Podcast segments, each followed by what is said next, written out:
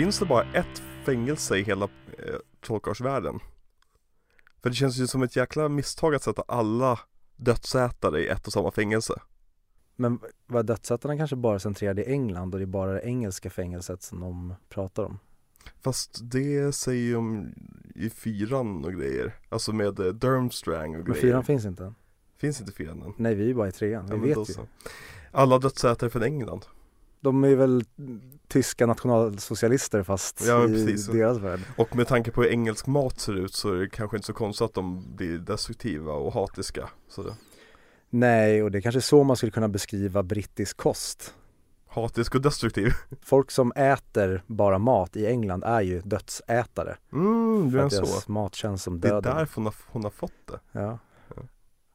Tänk, tänk dig dokumentären om J.K. Rowling när så här, How did you come up with the name Death Eaters? Och så ser man hur hon sitter där och så äter hon typ eh, jävla så här meat pie eller Haggis. ja och, så, och så bara Death Eaters. Det blir som i, vad heter det, Walk Hard. Ja precis, att allting påminner, all, allting är låttitlar. Ja. Mm. Mm. Yes. Hej och välkomna till eh, Audio Videoklubben. Avsnitt nummer tre. Audio Videoklubben, en bra podcast. Sjung aldrig för mig igen. Var det där sång? Du, du, du tolkade det säkert som det men jag tror att för våra lyssnare så var det mer liksom ett high pitched ljud som fick deras öron att börja blöda. Tinnitus?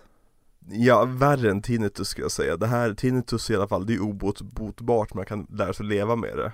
När jag sjunger, Ja. då får vanliga människor samma effekt som Harry får när hans ärr gör ont. Ja, eller, eller när dementorerna kommer. Ja. Alltså, all glädje bara sugs ur rummet. Det är, ja, det är jag som sjunger när han håller på att svimma. Exakt, exakt. Man tror att det är hans mamma som Harry! skriker. Mm. Men det är du, du som sjunger, exakt. Ja, allt går kopplat till Harry Potter.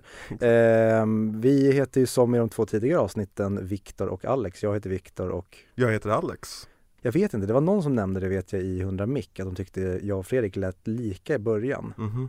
Jag vet inte, folk kanske har svårt att skilja på oss efter två avsnitt men eh, förhoppningsvis kommer ni att eh, kanske lära er framförallt alla dumheter som kommer i min mun. Ja, och jag försöker alltid hålla tillbaka Viktor. Men jag tror att vi låter ju inte särskilt lika varandra. Den enda likheten vi har är ju att vi båda låter som, som väldigt vita.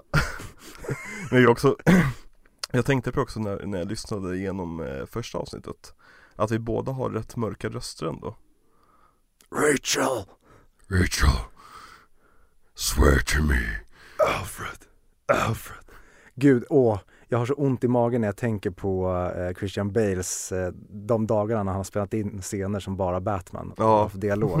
Han måste ha så fruktansvärt ont i sin hals. Japp Därför är det så skönt för honom att spela in roller som The Prestige när han bara får liksom slänga med sin brittiska dialekt Eller The Big Short. The Big Short, men där spelar ju inte britt Nej, jag menar bara att han inte behöver göra någonting med sin röst där. Jaha, Där han bara egentligen behöver chilla. ja förvisso Har, har de en protes i ögat eller har han tränat sitt öga att sitta sådär hela filmen? Baserat på Christian Bales historik så tror jag att han har tränat sitt Ja men öga. eller hur, jag har för mig att jag läst någonting om någonting Ja det kanske också bara var en dröm En väldigt god dröm i så fall. Ja Men eh, ja, Ja. just det. Eh, Harry Potter, det var ju han vi skulle prata om. Exakt, idag nu har vi nått till eh, film nummer tre i den här filmserien Och det är då Harry Potter och Fången från Azkaban ja, Som är då eh, en bok från 99 och, eh, jag har ju boken här framför mig. Vilken version har du? Är, är Harry knubbig? Nej, han ser väldigt ben ut. Får se Ja exakt, det där, det, där, det där är den normala versionen Och Men det var ju din- någon version, jag tror det var min version då Där han såg lite knubbig ut på framsidan vi Men den där framsidan är ju ikonisk Med Ja, den- dementorn som står där och Den är helt jävla otrolig. Och eh, vi kommer komma in på dementorerna. Ja. Vi pratade väl om omslagen i förra eller förra, förra avsnittet. Jag vet att jag tror vi nämnde Tapia i alla fall. Det kanske är tvåan då, Så kanske förra veckans avsnitt Anyway, vi kommer prata en del om Alvaro heter han väl? Tapia. Ja, du har väl hans namn framför dig Det är du som har boken, tänker jag Eh, Lena Fris Gedin har i alla fall eh, översatt den. Jag tycker hon gjorde ett sju helvetes jävla jobb om Ja, det är hon verkligen. som översätter resten av böckerna också, i alla fall de första. Hmm, hmm, hmm. Då ska vi se. Du, du, du. Det här är bra poddmaterial. Alvaro Tapia heter han, precis. Jajamensan. Riktig jävla legend. Otrolig jävla legend och inte bara det att han har designat framsidan, gillar även det här stjärntemat som Ja. går igenom alla böckerna. Men det kanske inte är han, det känns mer som en förläggares Ja, det. säkert. Men jag kan tänka mig att det kanske är han som har eh, bara designat det. Ja, ja. Nej men alltså överlag så är ju de svenska Harry Potter-versionerna otroligt väldesignade och väldigt enhetliga i sin design. Det känns verkligen som att ha en, liksom, en bokserie. Och eh, bara hur de byter typsnitt när det är brev och beroende på vad som sägs. Till exempel att det blir liksom handskrivet när det kommer från Mm. någon annan avsändare. Jag, usch, nej, det där går jag verkligen igång på. Ja. Men ja, jo, en grej som vi glömde i förra veckans avsnitt, Ja. det var ju att ge ett betyg till eh, The Chamber of Secrets. Det betyget jag sätter på Chamber of Secrets är väl tre och en halv. Jag kan dubbelkolla, men eh, det är för mig mitt betyg. Eh, inte lika bra som två, eh, ettan, men har liksom mycket av samma känsla, mycket, av- mycket av samma magi, eh, men når inte riktigt ända vägen fram. Mm. Och du satte? Jag satte en 4 av 5 på den första och jag tycker att den här är bara är snäppet sämre. Och det är mest för att jag tycker att sista akten är märkligt klippt tror jag. Men egentligen så tycker jag bara egentligen att ettan den den tror jag har ett betyg, betyg högre hos mig för att den just startar grejerna och det här är mer Mm. att de fortsätter på exakt det de gjort tidigare så de behöver egentligen inte invänta så mycket mer än att fortsätta rida på vågen. Och det kommer även komma till nu idag när vi pratar om då den första nya regissören som gör en Harry Potter-film och hur, hur han förändrar universumet. Precis. För man kan dela in Harry Potter-seriens filmer lite grann i olika faser. Som Marvel nästan. I det att vi har första fasen som är eh, de första två filmerna. Eh, Chris Columbus två filmer. Som är väldigt enhetliga och de, det är verkligen som liksom säsong ett och säsong två av samma Mm. serie. Men sen nu med trean som vi snart kommer börja gå in på då och prata om. Där har ju väldigt mycket ändrats och väldigt mycket i känslan och väldigt mycket i hur saker och ting ser ut. De har byggt ut Hogwarts, de har designat om vissa karaktärer och det är väl lite grann här som det moderna Harry Potter eh, universumet startar Mm. kan man säga. Det kommer utvecklas ännu mer. Men Jag skulle säga att kanske trean, fyran och femman är väldigt tätt sammankopplade. Och så har vi sexan, sjuan, åttan som är i en och samma stil också. Alltså det är ju Yates som gör femman så den borde väl mer kopplas ihop med sexan, sjuan, åttan eller? Jo, vem gjorde fyran? Mike Newell. Okej. Intressant, för att, eh, eller intressant, det kommer vara en intressant grej tycker jag att prata om just var kommer de här regissörerna ifrån? Ja. Eh, och vad gjorde de efter? Vi kan ju börja i den änden. Den här filmen är ju har ju fått en ny regissör eh, i serien. Och det är ju Alfonso, Alfonso Cuarón. Mm. Väldigt, väldigt intressant varför man tar en mexikansk regissör Mm. som kommer från att ha gjort en full frontal nudity eh, road movie. Jag kan förklara varför om du vill. Berätta. Han var ju på shortlisten för den här filmen. Alltså när, när stora företag ska göra franchisefilmer Då har de alltid en shortlist med eh, olika namn på regissörer som de skulle vilja, vilja ha.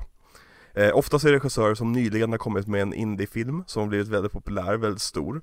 Eh, Typexemplet på det är ju Colin Trevorrow till exempel Som gjorde Safety Not Guarantee Som en liten mini-indie som hade typ någon miljon i budget. Fick direkt jobbet som förvaltare av Jurassic World-franchisen och fick en budget på 250 miljoner.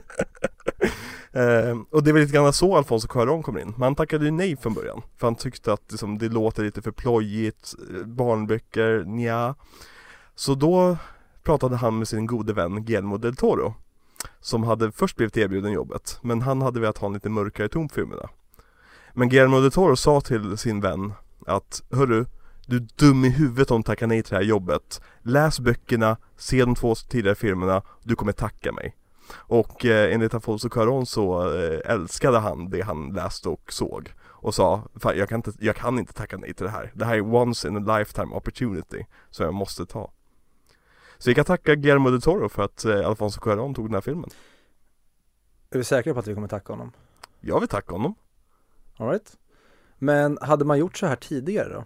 Alltså hade man såna här, vi har, det här är väl liksom en av de få stora blockbusterfilmerna där man kommer med uppföljare med nya regissörer? Eller finns det några exempel tidigare på där man tydligt har shortlist på så här, okej, James Bond är väl standard?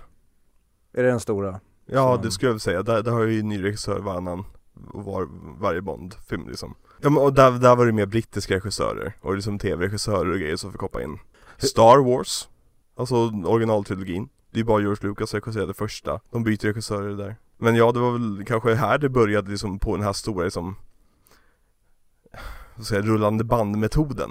Att liksom få in en indie-regissör, gör honom till stor super-mega-regissör och så pumpa ut honom. Och sen så kan han förklara sig fritt i vårt studiouniversum Ja, för är det här den första stora filmserien? Vi har väl ingen annan filmserie som är kontinuerlig, så här många filmer, så här stor, där vi egentligen följer en story från början till slut? Alltså det måste ju, alltså det finns så många filmserier vi, vi inte, alltså som vi inte ens tänker på. Men de flesta brukade ju vara liksom så här, åh den där gick bra, vi gör en till. Åh den där gick bra, vi gör en till. Mm. Här är ju planerat, det här, här är ju faktiskt en stor story. Och det här är mycket mer som kontrollerat än till exempel, om man säger Marvel. Men det här är nog den största, största filmserien i världshistorien. Alltså som är planerad, med ett klart början och ett klart slut Mm. Och det är väldigt intressant att de drar igång det här då när bok tre har kommit. Mm. Så att det är väldigt, och det kommer vi även prata om nu när vi pratar om både filmen och jag kommer sticka över till boken som jag har lyssnat på. Mm. Att ehm, universumet är fortfarande så himla ungt här. Det är så otroligt Mm. mycket som händer från och med nästa bok som är så snuskigt tjock. Den är väl Tror nästan, ja, den är väl lika tjock som två av de tidigare böckerna tillsammans. Typ Ja. tvåan och trean ihop. Och så femman är väl den tjockaste boken Och sen så börjar de trappa ner lite grann Ja, jag för mig att Halvblodsprinsen är då den, den tunnaste av de tjocka. Så att det blir Fenixorden tjockare, tunnare med eh, sexan och sen är sjuan väldigt tjock. mm. Men inte lika tjock som femman. Ja, Mm. och sjuan är ju alltså smockfull på information och händelser Mm. eh, Jag var ju så oroad när den skulle filmatiserad eh, Filmatiseras för att eh, jag visste ju om filmskaparnas eh, som glädje i att klippa bort onödiga saker. Och att man är tvungen att klippa bort onödiga saker när man adapterar en bok. Men här så i sjuan så fanns det så mycket att att ha med som var så otroligt viktigt för plotten. Att du kunde inte bara klippa bort vad som helst. Eh, Vilket var anledningen varför de delade upp den på två. Men vi ska inte prata om Harry Potter 7 just nu. Vi ska prata om Harry Verkligen Potter 3 Mm. Så, vad är din relation med eh, boken och eh, filmen i sig? Jag vet inte, nu har jag inte, jag har bara lyssnat. Jag är mitten av eh, fyran nu Mm. när vi spelar in det här. Eh, men när jag växte upp och när jag läst böckerna så är trean min favorit. Mm. Det är den jag njutit mest av att läsa. Jag vet inte om det beror på att Voldemort inte är med i den och jag gillade den grejen. Jag vet ju idag att jag är ju jag tycker väldigt mycket om universumstarter när det kommer till filmserier. Mm. Och det här kanske är en sån grej, eller jag gillar ju också när det är väldigt low key. Hellre att vi fokuserar på karaktären och dramat än att vi tar det stort och det sprängs mycket och det blir någon slags världsavgörande. Mm. Och det här är ju den boken som kanske är den, vad säger man, minst spektakulära. Ja, och det, det här är lite grann upptakt för fyran Mm. på väldigt många sätt Och det minns jag också, jag minns ju att du älskade den här boken eh, din, din favoritkaraktär var ju Sirius, typ Mhm. eh, Och du gillade väldigt mycket också hela det här med att Harry och Harry äntligen skulle få ett hem. Mm. och som, sen så rycktes det bort under, under fötterna på en. Det kommer, åh, det kommer jag och, och, så, och så liksom hela tiden här med att när man, när man är barn och ser och läser grejer Så var jag i alla fall så att om någonting dåligt händer i en film och jag vet att det kommer hända Så har jag fortfarande tanken när jag ser om den att Men kanske den här gången så kommer det lösa sig. Ja. Det är samma sak med Gandalf som ramlar ner för stupet i, eh, i eh, Sagan om ringen. Att man tänker att, ja men den här gången kommer Gandalf klara sig säkert Och så klarar han sig inte, så sitter man och letar, letar vems fel är det? Exakt. och så vidare eh, Men ja, nej, men, så, nej, men det, det minns jag klart ty tydligt att, att du verkligen älskade den här eh, Mm. Jag tyckte alltid att den här, alltså den, den, jag tyckte om den jättemycket Men jag tyckte alltid att den var lite, vad ska man säga, färglös jämfört med de första två böckerna I det att den, alltså bokstavligen också, den blev liksom mörkare Mm. på sätt. Och jag tyckte mer om när det var de här fantastiska fantasi Fantasivärlden, så att säga. Så jag har alltid som tänkt att som trean, ja men det är den som är lite, lite torr. Och sen som i fyran så kommer vi tillbaka till den här fantasivärlden, det som man får se de olika eh, liksom, andra skolorna, de har liksom, ja. Vi kommer att prata mer om fyran såklart, nästa mm. veckas avsnitt Men trean har alltid legat lite i lä för mig, men desto äldre jag blir, desto mer så uppskattar jag hur low key den här historien är mm. och hur low key stakesen är mot slutet och hur de bara egentligen ramlar in i tredje akten utan någon som helst liksom rörelse ditåt. Eh, men återigen, vi kommer komma in på filmen och händelserna. Förhoppningsvis. Men, förhoppningsvis. Eh, det här är den första Harry Potter-filmen som utökade sitt produktionsschema till 18 månader. Till skillnad från 12 månader som var för, förra produktionsschemat. Eh, och jag minns att jag var, det här var den första Harry Potter-filmen som jag var taggad på. Och peppade för. Och liksom kollade på trailern och allt sånt där. För vi, vi hade ju sett Harry Potter 1 och Harry Potter 2 kom ett, exakt ett år senare, så det, mm. man hann Alltså självklart var vi säkert peppade på den Men den bara dök upp när den skulle.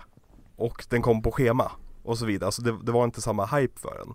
Men Harry Potter 3, då var det här extra halvåret efter julen. Mm. Alltså oh shit, vart är filmen? Ge oss filmen! Så jag minns den här trailern eh, till den här filmen har jag sett hundratals gånger. Det var också, också en av de första trailersarna som gick upp på internet, på nätet. Eh, Och jag minns att vi satt och kollade på typ, jag tror det kan vara SFs hemsida Vi satt och kollade på trailers. Till till exempel den här och Spiderman 3 Minns jag att vi kollade på väldigt mycket. På typ så här kommande filmer på SFs hemsida. SF är då det gamla namnet på Filmstaden för de som inte kommer ihåg det. You kids. Yes.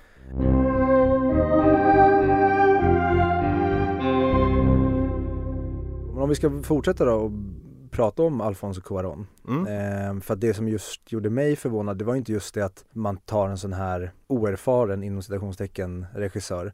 Utan det är mer att det känns så självklart att gå till England eller USA mm. och så går man till Mexiko. Mm. Det, och jag hade liksom aldrig hört talas om honom. Sen när jag ja, men kollade vad han hade gjort för film innan, då var det så här Nej, det här kommer jag aldrig att titta på. Men nu har jag faktiskt sett eh, Y tu mamma tambien. Ja, du, du har gjort det? Inför vi ska Men snacka. gud vad du har förberett saker inför alltså. Mm. Och eh, jag förstår verkligen varför man väljer honom. Mm. För att det handlar om två tonåringar mm. som är lite, ja men lite släkiga. Eh, men sen så blir det väldigt mycket naket och väldigt mycket sex i eh, den filmen. Ja. Och det är väldigt, eh, vad säger man? Det är väldigt intressant då att man tar honom eh, för att just om du, som du nämner, vad heter den? Safety Not Guaranteed. Mm. Det finns ju ändå någon slags, vad säger man, äventyrlighet i det på ett sätt. Alltså mm. den är ju, eh, visst är det till och med en sci-fi-rulle va? Har inte det med tidsresande att göra? Jo, kanske, alltså det, hand, det handlar ju om det, men jag minns inte om det är sant eller inte. Jag tror det är hela plotten med filmen också. Ja, att ta reda på om det är sant, om det stämmer det han säger.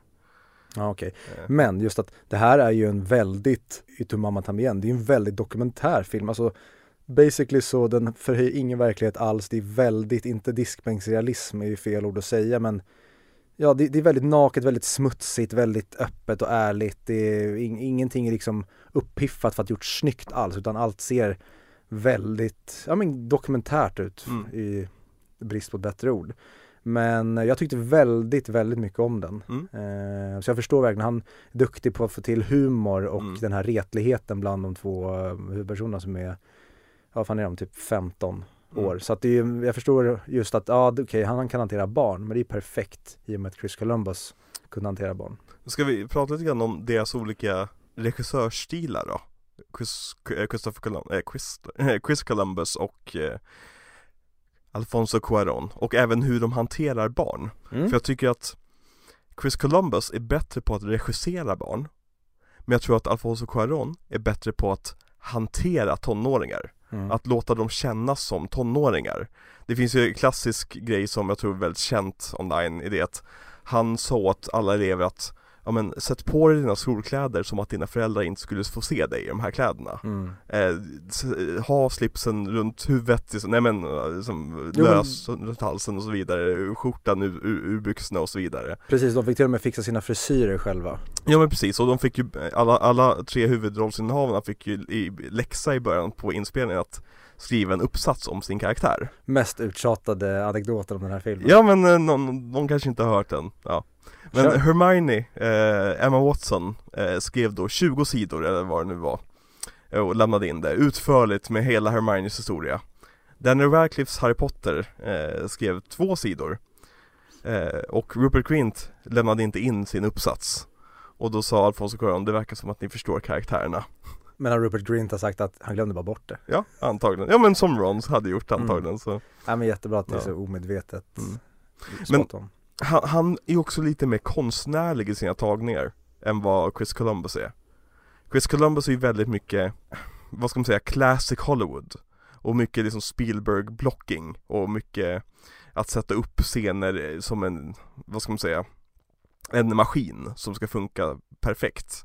Medan Afonso Cuarón gillar att gå liksom han gillar att gå runt med kameran i scenerna märker man, det, speciellt i början. Jag tycker att början på den här filmen är lite överregisserad eh, Speciellt när Harry pratar med Arthur Weasley. Eh, Då är det väldigt mycket så här konstiga kameratagningar och sånt där. Men överlag så gillade jag verkligen hur han fick den här mystiska känslan i den här filmen. Eh, Som jag inte uppskattat tidigare. Utan jag har mest liksom bara sett filmen för plotten. Det här första gången jag liksom lyckades analysera den här filmen som ett, som ett konstnärligt verk. Eh, Och jag måste säga att jag gillar nog den här stilen mer än Chris Columbus. Hmm.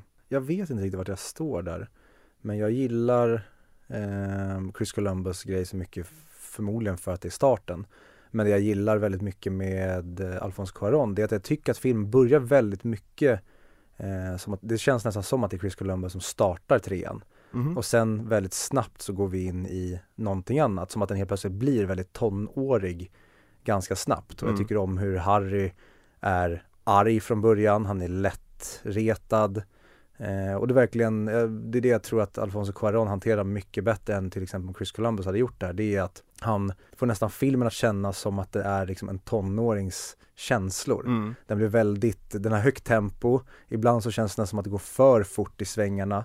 Men jag tycker att filmen lever så jäkla bra, den tar verkligen, eh, den, den tar aldrig pauser. Och Mm. det tycker jag funkar väldigt bra just för vad filmen gör också, att vi får reda på tidigt att Sirius Black är på rymmen. Mm. Vilket är från början att det är någon som jagar dig Harry. Exakt. Och det tycker jag han får till väldigt bra. Men jag håller med dig om att den är överregisserad i början. För att han använder sig, alltså jag tror att typ om det är typ första 20 minuterna så är aldrig kameran still har jag för mig. Nej. Det är något sånt där, den hela tiden rör på sig. Och Alfonso Cuarón, en av hans mest kända tagningar är ju en väldigt lång, lång one-take-scen från Children of Men. Exakt. Och han använder ju likadant i den här, han har väldigt långa tagningar. Eh, Mm. och den som du nämner i Leaky Cauldron när Arthur pratar med Harry.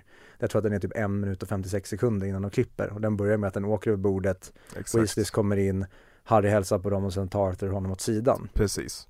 Vilket skulle kunna blivit rätt snyggt och som häftigt och så vidare men det känns bara som att det är överdådigt. Det behövs inte för scenen. Jag vill, eh, vad säger man, för romantikens skull så skulle jag vilja att det här är en tidig scen som spelas in och här vill Alfonso Cuarón visa för teamet att jag kan göra avancerade grejer. Ja. Så nu ska vi åka med kameran genom hela rummet.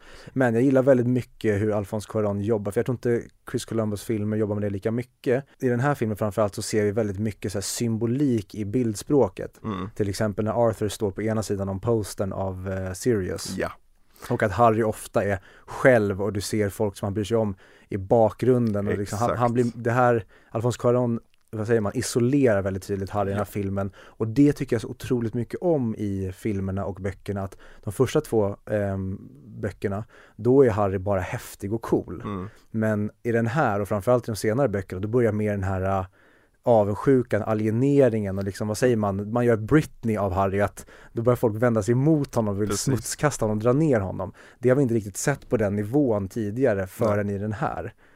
Och det gillar jag verkligen hur Alfonso Cuarón ehm, behandlar. Men eh, innan vi börjar gå in i filmen så det sämsta jag tycker med den här Mm. versus de tidigare filmerna, det är eh, skådespelarna. Jag tycker att barnen funkar sämst i den här. Ja. Eh, hur de levererar sina repliker. Och vi kommer komma till det när de gråter. Alltså Ja. när Harry gråter. ja, ja. Men eh, definitivt. vi kommer dit. Men- vad säger du? Ska vi hoppa rakt in i det eller vill du säga Jag, någonting? jag, jag har, jag vill svara på det du sa lite snabbt och så vill jag nämna en kort sak innan Mm. vi hoppar igång Och eh, skådespelarna, jag tror att det är mycket, jag tror att det är mycket det att det är ny regissör, de är vana vid Chris Columbus och dessutom så håller de på att bli vuxna här. De är väldigt osäkra i sig själva tror jag. Eh, så jag tror att väldigt många, jag tror att just ja men typ Draco, Hermione, alla de, de spelar över väldigt mycket för att nu vill de inte, nu kan de inte längre bara spela den här rollen Utan då tänker de på sin egen skådespelarinsats lite grann och jag tror att det spökar i en eller två filmer här Verkligen. Eh, men en annan sak som är väldigt häftigt med Alfonso Cuarón i den här filmen är det att han använder sig av äkta miljöer nu. Det här är den första Harry Potter-filmen som, som faktiskt inspelat på riktiga platser. Så när Harry och Lupin går runt i en skog och pratar så är de i en riktig skog och pratar. De ställer sig vid en riktig sjö och pratar. Eh, de har byggt upp kulisser ute uppe skogen. De har, byggt, de har bytt plats på Hagrids stuga för att det ska passa in bra med miljön och så vidare. Eh, och jag tycker också att en sak som jag lade märke till den här gången är tillägget av klocktornet tyckte jag var rätt onödigt först. Men sen så bara bevisade han för mig, nej nej nej. För jag har en cool tagning när man åker tillbaka i tiden. Så åker vi ut genom urtavlan. Och jag bara okej okay, du, du justifierade att du designade om det här. Men det jag tycker är fotomässigt är den snyggaste Harry Potter hittills Just på grund av till exempel sådana grejer som att, ja, men när de är inne hos Lupin och kameran åker in i den här um, Spegeln, precis, spegeln i skåpet och den bara vänds och helt plötsligt så är vi ute ur spegeln fast vi åkte in i spegeln. Riktigt smäckis-tagen, tagning. Och när man åker eh, ut genom då just klocktornet, alltså genom fönster och sånt, det är skitsnyggt. Ja. Eh, så att det börjar bli mer, vad ska man säga, här har vi verkligen en vision från en regissör. Mm. Snarare än tidigare så var det verkligen ett, ja men som en tv-serie, att du skulle liksom etablera en värld. Nu får vi se någons liksom take på det här universumet. På både ont och gott. Shall we dive in? Eller har vi, eh, är det någonting vi har missat? Vi har säkert missat hur mycket som helst, men vi kommer säkert till det. Och så kommer vi säkert missa ännu mer. Vi kommer ju som bekant prata oss igenom hela filmen, så vi kommer antagligen komma på det vi behöver komma på. Mm. Men ska vi börja då? Ja, vi börjar med Lumas Maxima. Väldigt häftigt. Och jag minns också att när jag såg den första gången så var det verkligen okej, okay, något, något har ändrats här. Bara för den, det, det det är mörkare stämning, ja, jag vet, jag vet, det är svårt att sätta fingret på. Men filmen börjar med att Harry sitter uppe, uppe om natten och eh, övar trollformler och Dur eh, Vernon Dursley heter han. Eh, Kommer in och försöker komma på honom helt enkelt. Ja, för att, eh, och det sägs också i boken att nu får inte Harry tillgång till sina grejer utan de är inlåsta i skrubben. Ja. Ehm, så jag undrar lite hur han får tag på det på natten. Kommer inte ihåg detaljen i boken. Men ja, att de klipper bort fett från ja. sommaren. Och han, att han sitter vaken på natten och eh, ja, men pluggar helt enkelt. Ja, men det, det, visar ju väldigt mycket, det är en bra sammanfattning. Ja men ja, exakt, precis. Och sen så kommer då Marge. Vernons syster. Mm. Hon är på besök. Och eh, hon har ju med sig sin hund som hon låter äta från tallriken och smaka sherry och hon är ju väldigt, väldigt aggressiv mot Harry Vill man veta vad hon gör med sig, för hon har ju massa fler hundar hemma men ja. hon får inte följa med Ja nej, det, det, idag har hon spelat in konstiga fetischvideor säkert Med sina mm. hundar eh, Men eh, hon retar i alla fall upp Harry genom att prata skit om Harrys föräldrar eh, Kallar hans pappa för alkoholist och ja, antyder att mamman var, ja en, en kvinnlig hund. If there's something wrong with the bitch, there's something wrong with the pup. Eller tvärtom, och det är så brutal jävla grej att säga ja. om någons morsa. Speciellt som är död. Exakt. Så Harry får ju nog och eh, blåser upp henne till en ballong helt enkelt. Inte med flit men... Ja, alltså han är ju arg och vill skada henne men jag tror inte han väljer trollformen i huvudet liksom Nej han tappar ju kontrollen för att han är en tonåring Ja men precis, Han, han tappar exakt. liksom, han blir ilsken och mm. vet inte vad han gör Men han gör det han vill göra men han vet att det här borde jag inte göra precis. För att han går ju med tanken sen hela vägen fram till han träffar Cornelius Fudge och tänker att vem bryr sig? Jag har ändå blivit religerad. Ja. Och det vänder han sig om mot Vernon och gör när han säger liksom You turn her back! Och då mm. säger då säger han det att, ja men han trycker upp trollstaven i ansiktet på honom och säger you, you can't do magic outside school. Och så säger yeah, try me. Mm, precis. Också så jävla bra att jag har ingenting att förlora, så flytta på dig. Precis, precis. Eh, så eh, Harry flyr därifrån helt enkelt, från eh, Dursleys hus. Tar med sig sin väska och chippar helt enkelt, chappar. Vägen därifrån så ser han en hund i ett buskage och blir rädd och snubblar. Ja, innan så sätter han sig på en väldigt märklig plats. Han sätter sig mitt på en trottoar innan en rondell eh, på trottoarkanten Ja. fast det är en bänk tvärs över vägen. Ja, väldigt märkligt. Men en Åh. snygg shot I guess. Och jag ser fram emot att prata om Dumbledore. Ja. Men eh, han håller på att ramla på grund av den här hunden han ser på andra sidan gatan. Mm. Eh, och så han viftar upp sin trollstav i luften. Vilket kallar till honom eh, nattbussen. Som kommer från ingenstans. Nattbussen är ju då ett eh, transportmedel för eh, trollkarl på vift, kan man säga. Mm. Trollkarl på glid. Nya eh, TV3-satsningen. Och eh, på den här nattbussen så får han då förklarat av sig eh, för, kon- för konduktören att du borde inte vara ute och ränna. Det är en mördare på, på vift. Stan Shunpike som sen blir en Death Eater. Exakt. Eh, det, mördaren heter då Sirius Black och eh, man får se Gary Oldmans Nuna skrika på framsidan av en tidning. Som jag inte hade en aning om att det var Gary Oldman när jag såg den här, utan det fattade jag senare. Ja. Eh, rolig detalj för övrigt är ju att i boken, då, för det här har även nått mugglarvärlden. Mm. Så att även Dursleys eh, har på radion eh, Mm. och de lyssnar på nyheterna, de pratar om att det är en farlig mördare på rymmen. Mm. Och det gillar jag verkligen, men helt onödigt fett för en film. Ja, För de, det förklaras och det behöver inte involvera mugglarvärlden alls här. Nej, det är precis. bara trollkarlsvärlden som det handlar om. och sekvensen med, med bussen, den är, ju, den är ju helt praktisk. De har bara filmat den långsamt och speedat upp hastigheten. Och de stängde av samma gata typ tre, tre kvällar i rad och grejer. Och jag tycker att funkar effekten? Är det värt mödan? Ja, ska jag säga. Eh, och jag, det jag tycker verkligen om med hittills i filmen det är att hittills har vi hållit oss eh, alltså praktiskt rakt igenom. Mm. Även liksom Marge när hon sväller upp Mm. är praktisk och det är jättebra att de inte gör den till en ful CGI-tant. Mm. Eh, för senare kommer den här filmen bli mer CGI-tung. Och det tycker jag är en ursäkt för det, för jag kommer bärsa på det. Mhm. Men en ursäkt för det är att de håller sig väldigt praktiskt väldigt länge. Mm. Och det tycker jag är en väldigt viktig grej när du ska göra såna här grejer. Det är att okej, om du ska sväva ut och det ska bli beam in the sky och massa grejer. Mm. Håll det ganska lågmält och praktiskt till en början så Mm. du kan sväva ut senare. Börja inte med någon fet jävla CGI-inledning för då har du tappat i alla fall mig direkt. Ja, och man får vänja sig vid världen och så vidare. Eh, men Harry kommer i alla fall fram till eh, läckande kitteln. Eh, där Tom, han som äger stället, har fått en redesign och blivit typ Igor från Dracula-filmerna. Jättemärklig redesign, det är inte den enda redesignen i den här filmen. Nej. men den här tycker jag verkligen är, den är konstig och den känns Ja. bara som en comic relief grej. Eh, Det, det är ju uppenbarligen en hommage till, till liksom Igor-karaktärer genom tiderna. Med puckelryggen och allt sånt där. Eh, Ja, men då tycker jag det är så märkligt, alltså Ja. hur Fudge behandlar honom framförallt. Han pratar, det är som Chewie i Episod 7, de, de, han pratar med honom som att han är efterbliven och liksom typ nästan håll käften. han är ju lite efter Kolla bara hur han skrattar. Det lät- lät lite som Chewie också. Verkligen. Ja, Det är Harry, Po- eller Harry Potter-världens Chewie. precis. Men eh, musikmässigt Mm. eh, så tycker jag att eh, den första gången vi egentligen får en riktig avvikelse rent, alltså från musiken från ettan och tvåan, Mm. det är ju på bussen.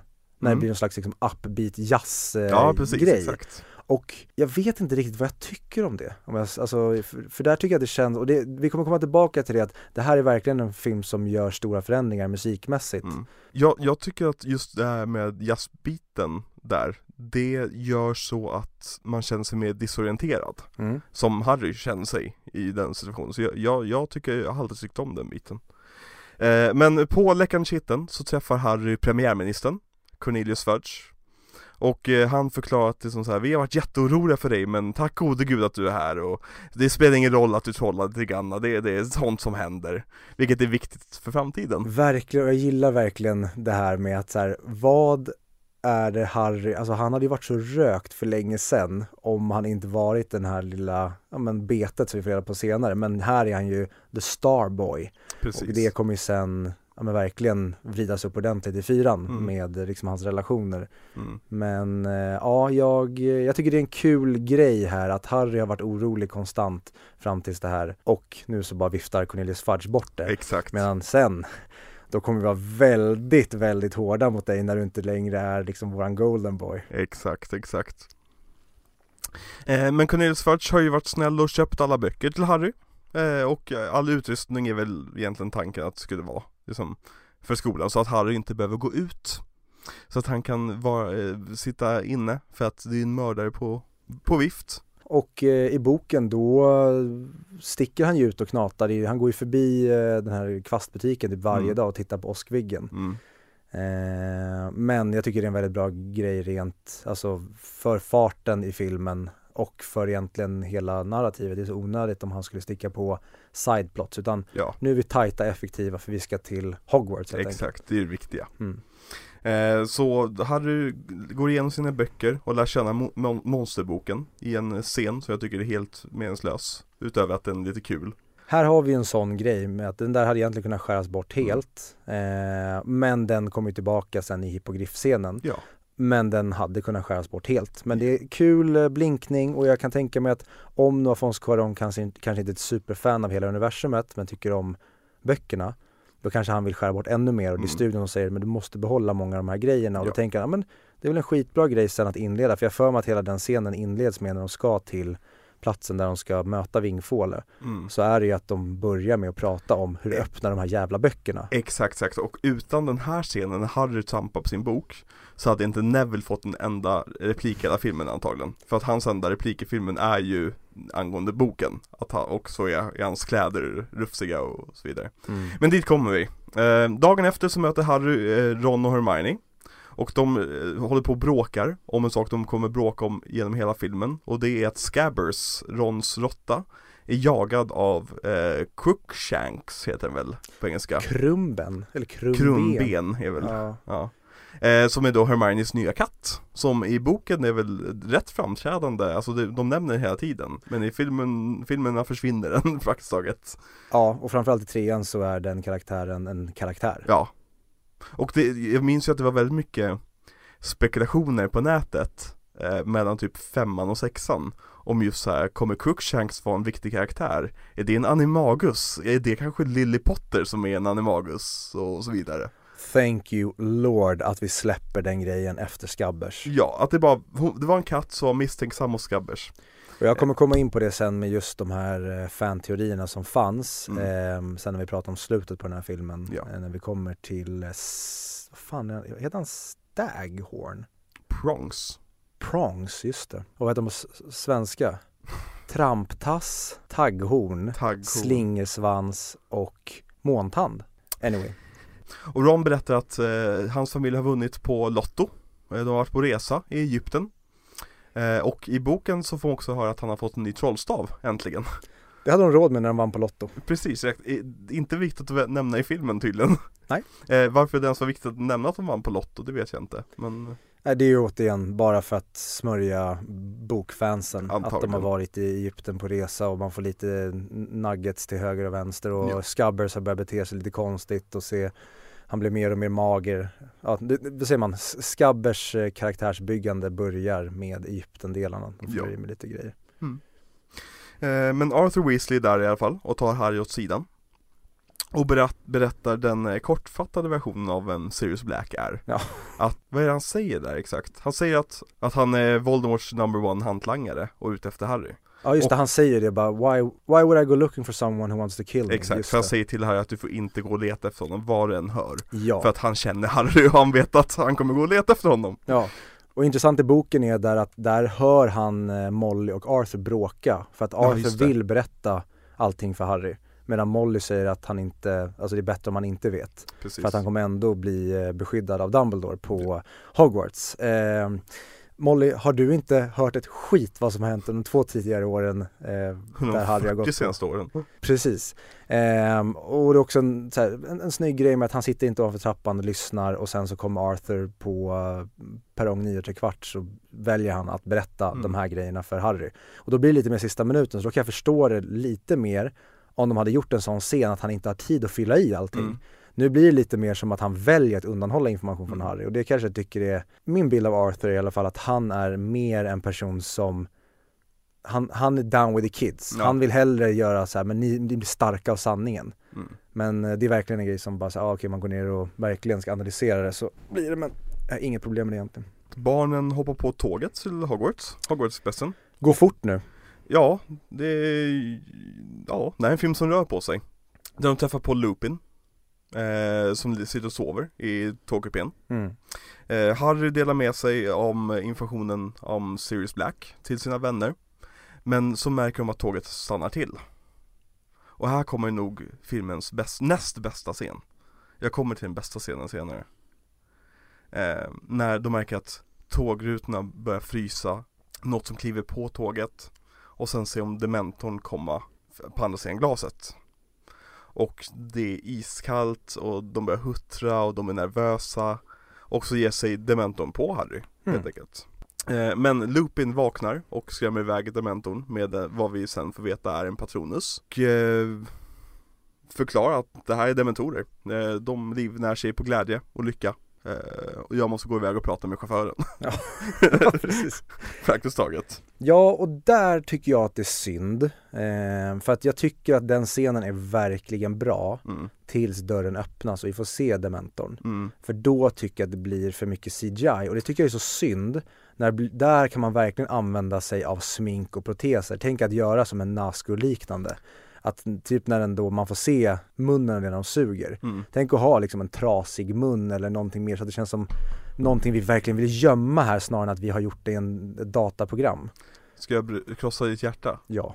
De tänkte ha Nazguls praktiska Nej nej, alltså eh, dementorerna praktiska De designade dem praktiskt De spelade in scener med dem praktiskt Men sen så insåg, tyckte de att det inte såg tillräckligt bra ut Som ersatte med CGI Okej, men då, då jag, jag förlåter dem för allt då. För då har ni ändå försökt. Ja. Då, och sen var ni bara för dåliga, då respekterar jag det. För Ja. det tycker jag tyvärr, jag gillar CGI som Dobby i förra filmen, det funkar för att han är en magisk varelse, det Mm. gör ingenting att han är CGI. Men det är väldigt svårt för mig att få det här läskiga med CGI. Och det vill jag verkligen att dementorerna skulle vara. Tänk att de bara hade haft en riktigt obehaglig hand där, en riktig hand istället för den här tydligt animerade handen. ja. Det hade gjort det mycket mer skräckinjagande för mig. Mm. Men eh, det är bara en petitess och det är egentligen, kan jag tänka mig, för att det är någon som har tagit det beslutet helt enkelt. Alphonse Cuarón var bara så här, ah, ja nu funkar inte det vi bestämde oss för, då kör vi på det. Och jag förlåter dem, Vad bra för allt. Eller hittills i alla fall. eh, Eleverna tar sen upp på slottet Där Flitwick har fått en ansiktslyftning Och är ledare över en kör Och den kören minns jag, det var ju jättehäftigt i eh, trailern för den här filmen Just den här eh, Double, double, toil and trouble den, den låten var ju genomgående Och den, den här körlåten återanvänder de ju i soundtracket i hela filmen sen Mm. Och det tycker jag är ett av de bästa tilläggen till det här soundtracket För att det, det skapar ett, ett unikt tema för bara den här filmen också Och det är väldigt spöklikt och det är väldigt så här. Den här filmen är ju den mest halloweeniga Harry Potter-filmen Även fast det inte utspelar sig under halloween Mm. med liksom pumpa fältet och liksom, ja, mörka nätter med kusliga träd och så vidare Ja, nej jag, jag håller med och jag, jag, nu är det svårt eh, för att de använder praktiskt taget samma musik i eh, Chamber of Secrets som de gör i Det vises sten. Ja, De har ju typ Fawkes tema och någonting mer som de lägger till. Men jag tycker att det här är John Williams lataste jobb jag kan komma på av liksom de filmer som jag tydligt vet att det här är John Williams som gör. mm. Eh, men med det sagt, jag gillar det spåret, eh, att de kör det. Men jag föredrar de klassiska, de kommer då och då. Den påminner väldigt mycket om Danny Elfman Mm? Att mycket så här liksom, ja, svårt att beskriva musiken men mycket så här trillande toner och mycket som Verkligen, och det kommer ju tillbaka sen, ta till exempel när de kör någon slags poppig jazz eh, när de ska gå, eller attackera Bogarten. Mm. Att då Looping sätter verkligen igång en Ja, grammofonspelare. Och då blir det tydligt att, ja, men här har vi designat liksom, musik finns i den här världen. Precis. Tidigare bara varit ljudet som kommer till filmen. men det är ju inte bara Flitwick som har fått en eh, uppgradering Utan Dumbledore ser plötsligt typ 20-30 år yngre ut Och Ja, han har skaffat hatt Vad har hänt? Jag vet inte, men helt plötsligt så är han eh, Jag gillar dock hur han introduceras. Mm. Hur de, jag var lite nervös den här gången över hur han skulle komma in i rollen. Men han, han gör precis som gamla goda här, eh, Dumbledore, han börjar med att hota eleverna till döden. Och sen så är han liksom varm och lite drömmig och lite flummig den här gången. Mm. Jag trodde att jag skulle, eh, för jag tyckte väldigt mycket om Harris nu, ettan och tvåan. Mm. Jag trodde att Gambon skulle funka mycket sämre, Mm. men shit vad Michael Gambon är min Dumbledore. Ja, Här men, är han klockren. ja, jag märkte också hur han bara landar direkt i rollen. Mm. Eh, och ja, nej, han, väldigt bra intro- reintroduction för Dumbledore. Och Dumbledore berättar då att eh, den nya Defense Against Dark Arts-läraren är Lupin, som vi precis har fått träffa på tåget. Ja. Och Hagrid har blivit lärare också, i eh, så här allmän eh, troll, eh, trolllära. Nej men eh, magiska djur, vad heter det? Manage of magical creatures. Ja, djurkunskap, biologi. Det, det är Hagrid som lär eleverna sexualkunskap. Eh, ja, och det ska inget barn behöva uppleva. Eller så är det precis det alla barn ska Nej. uppleva. Men eh, Dumbledore informerar i alla fall om att dementorerna kommer hä- hänga på Hogwarts det här året På grund av Sirius Black Mm.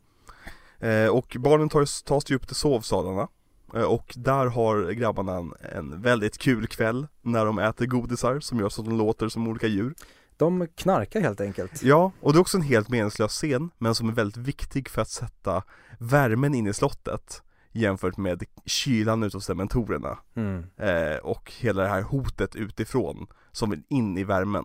Och eh, jag tycker en väldigt, väldigt härlig scen. Ja, även att den fyller på den här känslan om att det här är människor. Det här är liksom Ja. tonåringar på en skola snarare än att tidigare har vi inte riktigt fått se det här i sovsalen hängandet på samma sätt. Exakt. Och Ron ger trailerklipparna ett perfekt klipp att använda i alla trailers. Det vill säga när han ryter som ett lejon. För det var med i varenda trailer för någon anledning. eh, sen efter det så börjar ju lektionerna. Och första lektionen vi får se är en ny lärare. Eh, Professor Tre- Trelawney. Tre- Tre- Trelawney. E T-R-E-L-A-W-N-Y. Trelawney. Mm. Eh, som spelas av Emma Thompson. Jajamensan, som kommer tillbaka för andra gången i den här podcasten. Vi pratade om henne i första avsnittet. Mm. Och hon har ju så här flaskbottnar till glasögon och är flummig och otrolig i den här rollen som den här Jag ska, vad ska jag säga Personen som har tagit lite för mycket LSD i sina dagar och helt och hållet tappat bort sin egen personlighet. Och hon är ju då lärare i spådkonster. Och Hermione dyker upp mitt under lektionen från ingenstans och börjar ifrågasätta alltihopa. Och jag hade tänkt så här, varför, varför ifrågasätter Hermione den här magin, men ingen annan magi i den här världen? Kan det vara bara för att hon inte tycker om Tre- eh, Trelawney? Hade det varit så att de hade haft en bättre lärare, så hade de kanske tyckt om det här ämnet som alla andra ämnen. För att det är ju lika, lika bisarrt att säga att jag kan spå framtiden som att säga att jag kan förvandla den här ugglan till en kopp. Men är det det att du inte, att den andra magin kan du faktiskt se förändringen där och då. Ja. Medan det här är mer, man gissar saker som eventuellt kommer att ske. Att hon inte tror på den här uh, mambo jumbo grejen. Att hon tycker att det här är typ en grej från mugglarvärlden som vi också har som visar sig att det, det finns inte på riktigt. Jo, jo kanske. Men ja, hon, hon får ju väldigt tidigt problem med Trelawney och de egentligen bifar med varandra och det slutar med att hon egentligen Ja, men Trelawney hånar henne och säger att hon är en gammal kärring i själen som inte har någon fantasi eller kan liksom se någonting alls och då så välter hon hennes kula och drar. Men är det här den första lektionen? Ja, det är första lektionen. Ah, Okej, så Hagrids lektion kommer efter? Ja, ja, den eh, kommer direkt efteråt. eh, för att den här scenen slutar i alla fall med att Harry får en spådom om att han ser Grymmen, det vill säga en hund som är ond, bråd död som är på väg. Förutom det, jag tänkte så här, varför har vi med det här? Hade man kunnat presentera det på ett annat sätt? Men jag tycker att det här även funkar väldigt bra sen för tidvändargrejen. Ja, Att det här är här har setup vi- för det. Precis, vi har ju spåkonst här och så har vi lite mer, vi blir lite mer utsvävande. Alltså Ja, vi blir mer, vi går in på profetia-hållet och saker redan här och jag gillar verkligen det. yes. Nej men alltså Tre- Trelawney är ju en, en eh, viktig spelpjäs för framtiden också. Ja. I och med att hon kommer ju leverera en väldigt viktig profetia längre fram. Eh, men eh, på väg till Hagrids lektion eh, så ifrågasätter Ron hur Hermione kan hinna med så många lektioner.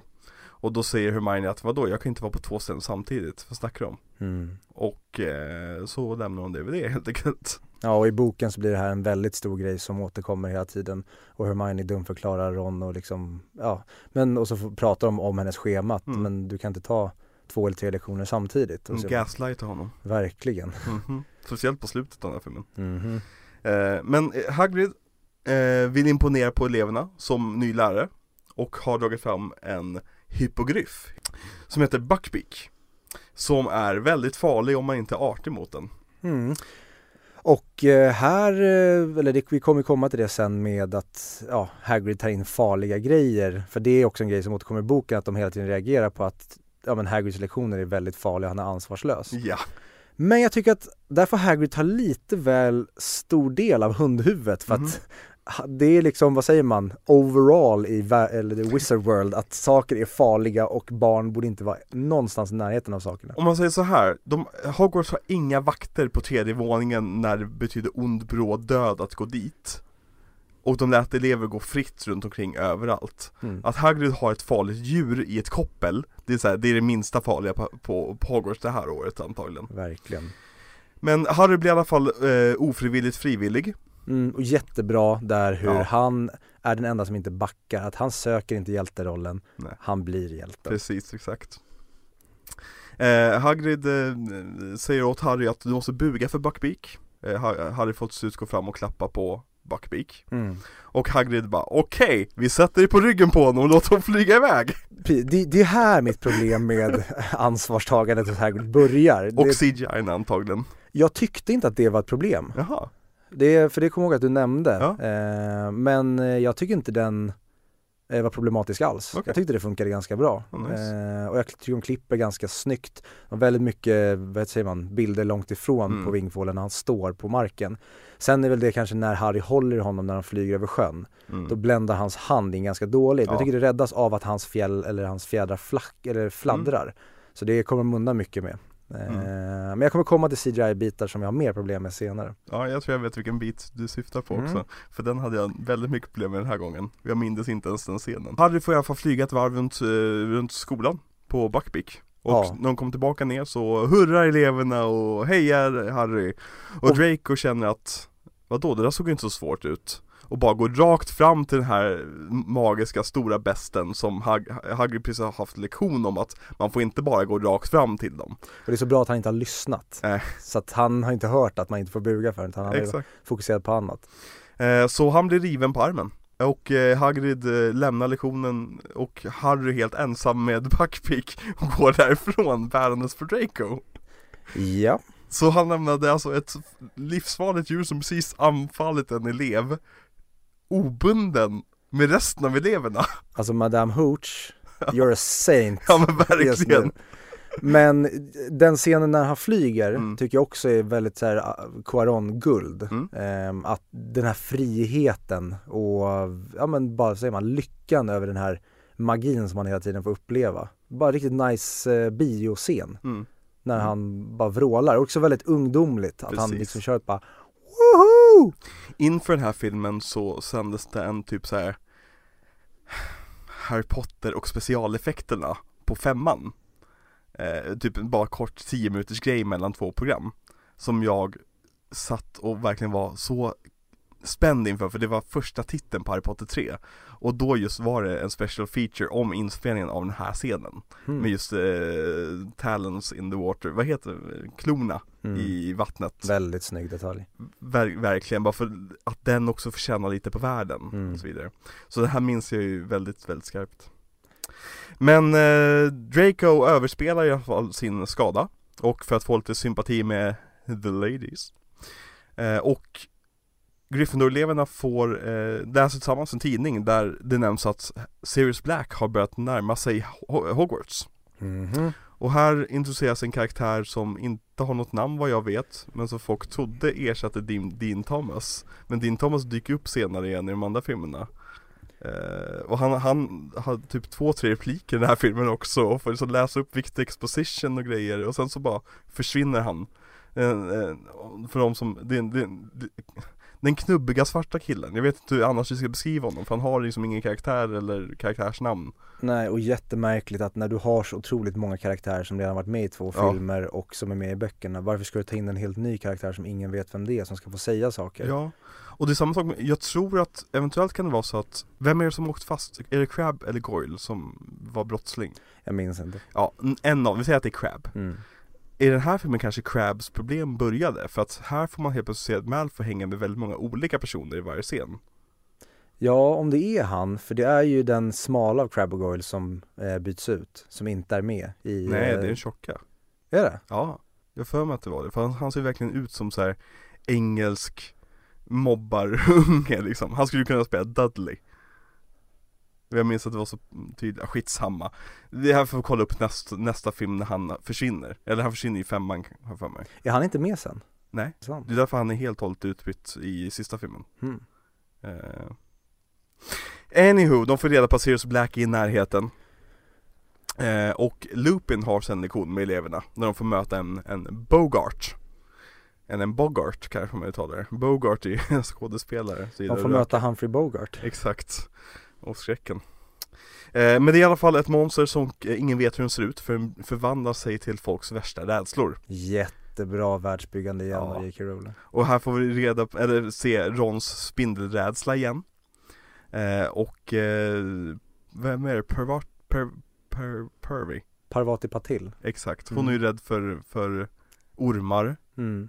Eh, och också sen så är det Harrys tur och Harry ser jätteglad ut att äntligen få testa på någonting och så Lupin fasar honom åt sidan så fort det blir en dementor.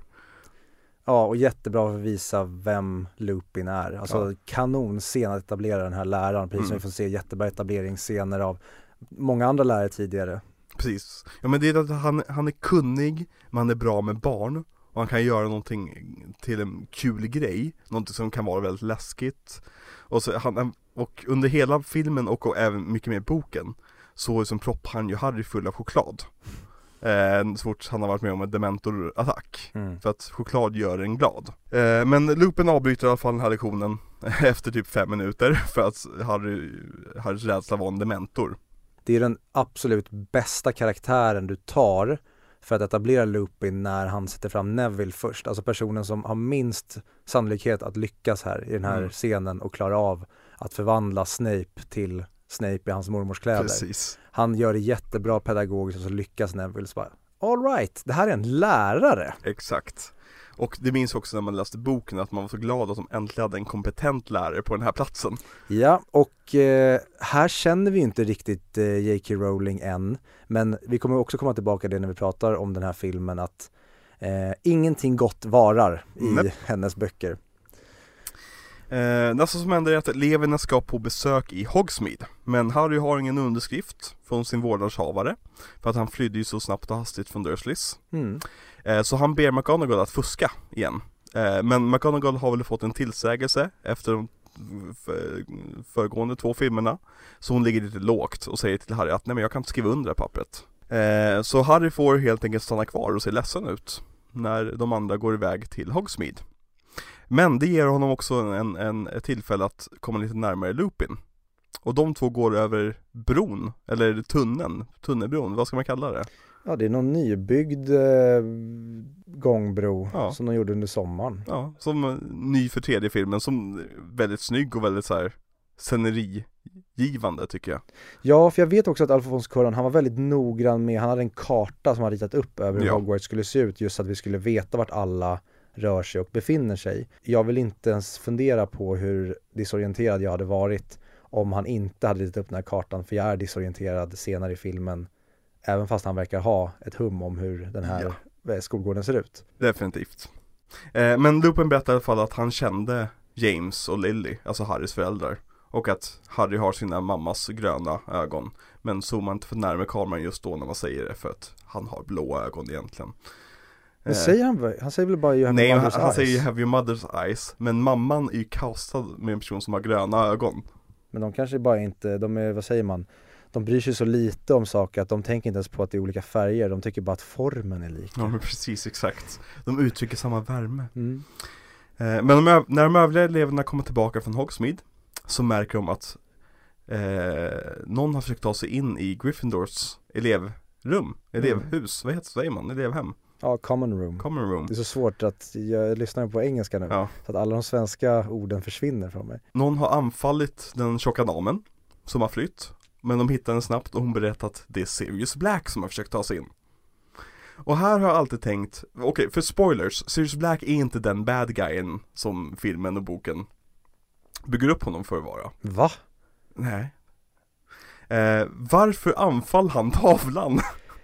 För att han, eh, jag tänker att det är för att han som maniskt vill åt Peter Pettigrew. Ja, det, jag tror, jag, jag läste på lite grann om folks teorier om varför. Och det, är väl den främsta teorin, att han, han vet att Peter Pettigrew är ensam där inne.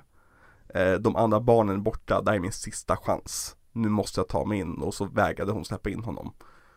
Mm. eh, Och så är han ju också, han har ju suttit i isolation i 20 år. Eller 10 år. 12 år. Ja, 12.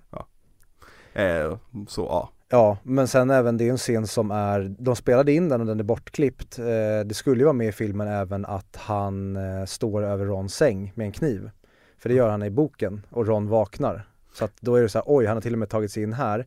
För då har Neville skrivit ner lösenordet på ett papper. Just Och det, McGonagall blir skitarg på honom för att hur, hur dum får man vara? precis Så att han tar sig jag. ännu längre in, men samma sak där, det behövs inte. Nej, För att har han tagit sig fram dit och rivit sönder hela tavlan, det är scary enough. exakt Det räcker med att han är i slottet.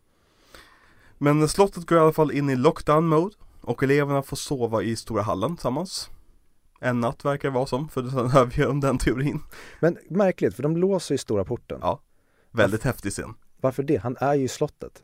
Ska de låsa in honom? Ja men, ja men det, det är ju en taktik Om du låser, alltså om du, om du försöker hitta en mördare Så vill du låsa alla dörrar du kan För antingen har du låst honom ute Eller så har du låst honom inne Kan det inte vara bättre då att ha den porten öppen och att någon sitter på lur utanför och de lurar ut dem? Jag skojar, jag ska inte gå in på det där. Harry Potter.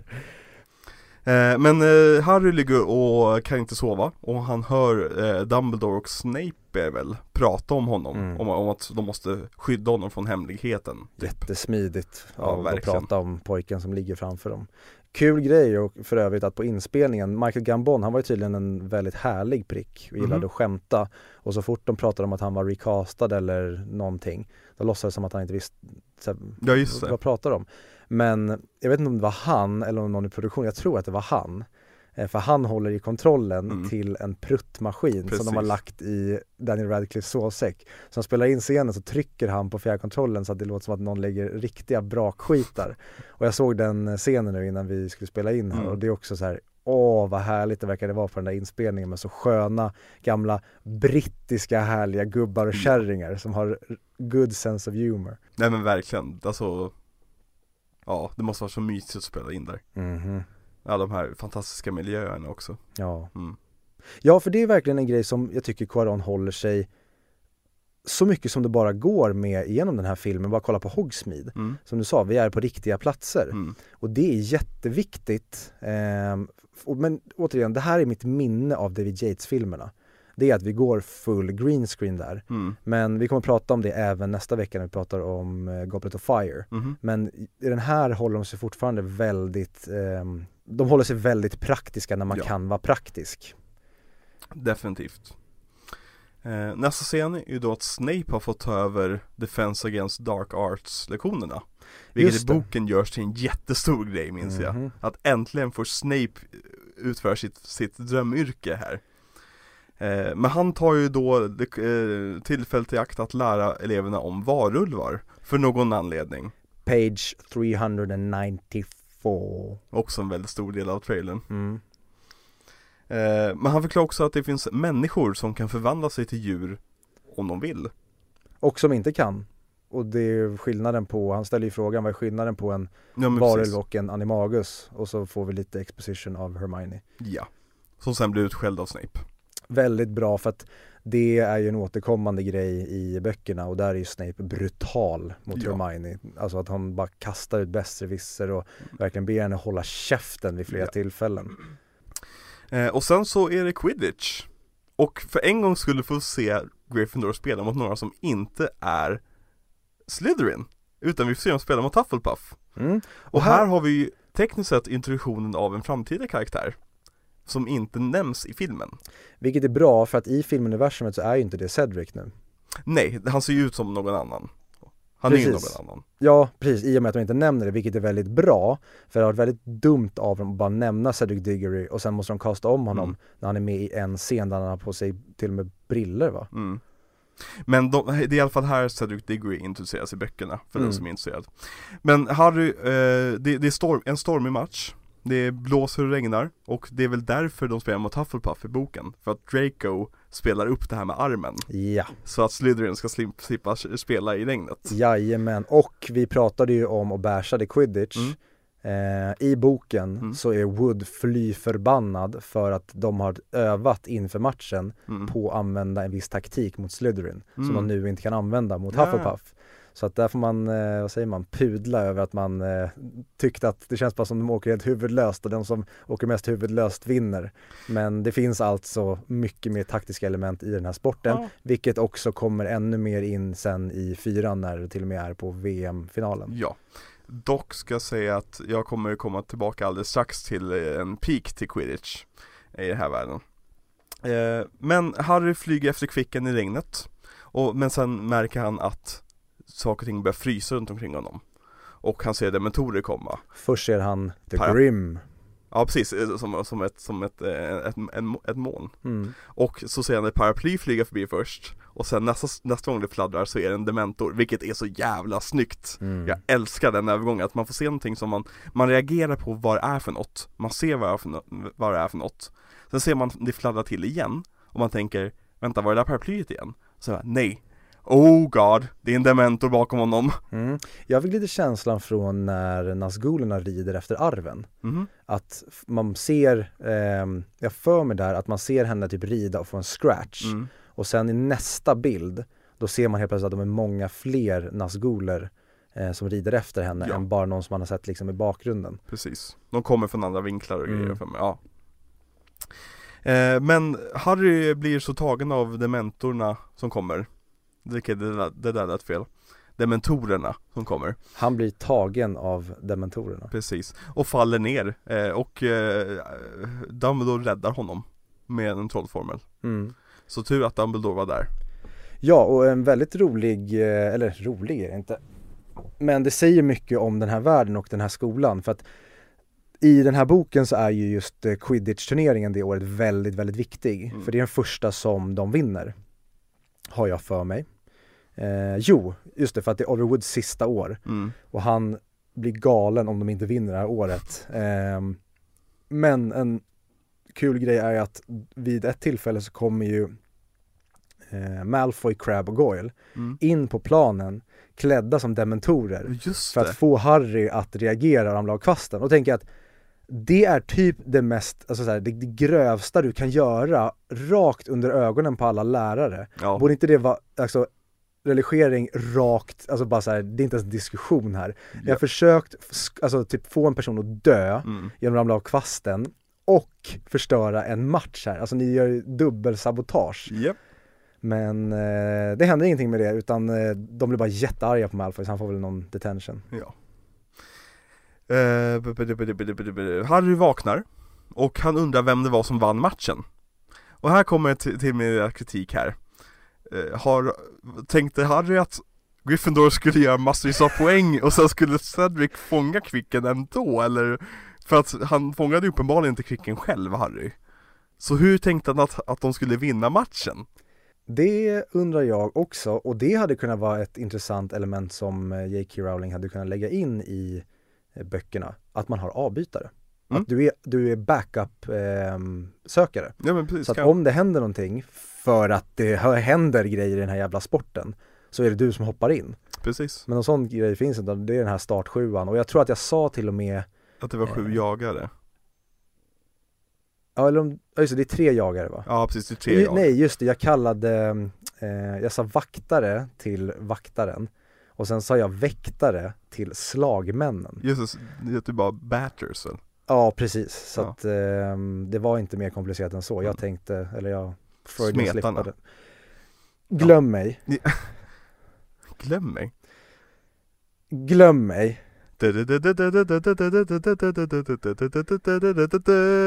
Ja förlåt, jag gör reklam för eh, Axel Kylmans bok eh, Du glömmer mig. Precis. Och denna vecka är vi inte sponsrade av Tradera Men vi sponsrar av Oatly och Arla. samtidigt. För att förra veckan då sa vi att Arla borde dödas och alla som har jobbat för Arla borde cancelas. Men idag, då älskar vi Arla. Ja, ja. Det är ost, det är inte mjölk. Just det. Ja, och min fru Amanda var och spådde sig hos eh, en spåtare som heter Tre- Trelawney, hette. eh, och hon, ja, nej, eh, Hermione Schulman. ja. När Harry vaknar så eh, undrar han vem som vann matchen och han får också reda på att hans Nimbus 2000 har skickats in i det piskande pilträdet och gått sönder. Och här också, vi har återkommit vid varje ändring av ehm, årsidorna har vi ko- återkommit till, till en bild på piskande pilträdet. Mm. Vilket jag, jag gillar idén, jag tycker inte så bra utfört, för jag tycker det är för mycket CGI stabbing shots. Ja. Men jag gillar idén av att vi får se det här trädet återkomma om och om igen. Mm. Det, det är också en svår grej att göra i och med att det ska bli en reveal för Harry när han vaknar upp. Men i och med att The Womping Willow tydligt är en karaktär i den här filmen Ja. också så hade jag kanske velat ha då en till shot med den där den slicear sönder hans kvast men jag förstår att den inte går att göra Nej. för att det förstör ehm, tempot. Ja, och det skulle vara väldigt dålig CGI att se The Womping Willow bara piska runt i några minuter. Oh. Eh, men Harry och Lupin tar i alla fall en promenad och de pratar om varför dementorerna påverkar Harry så jävla mycket. Mm. Och det är egentligen på grund av att Harry har förlorat väldigt mycket. Egentligen. Harry har väldigt mycket som smärta inom sig och mycket sorg inom sig. Ja, och återigen perfekt världsbyggande. Mm. Att vi inte har fått veta varför det här pågår. Så Harry har blivit tokig i huvudet, tänkt att jag är svag, Mm. jag är, passar inte in och så vidare. Och sen så får han veta att nej men det är på grund av att du blivit utsatt för så jävla mycket hemskheter. Nästa som händer är att man ser Hedvig flyga, så att det blir vinter. Och nu så ska alla barnen till Hogsmeade igen. Och den här gången så står Harry och kollar på och tänker att Nej nu jävlar. Nu sätter jag på mig osynlighetsmanteln och bara följer efter alla. Men Fred och George är i närheten och ser vad Harry tänker göra. Så de tar med Harry in i ett rum, klär av honom naken och nej, nej, vänta, det var fel version. Eh, det var fanfiction jag läste igår kväll. Eh, de ger honom i alla fall en karta. The Marauders Map. Där man kan, som är en karta över hela Hogwarts-området. Och nej, kan, du tänker på fel karta. Marauders Map, det är ju kartan som de har i Vänner. När de kvinnliga karaktärerna ska visa för eh, killarna. seven, seven, seven, seven!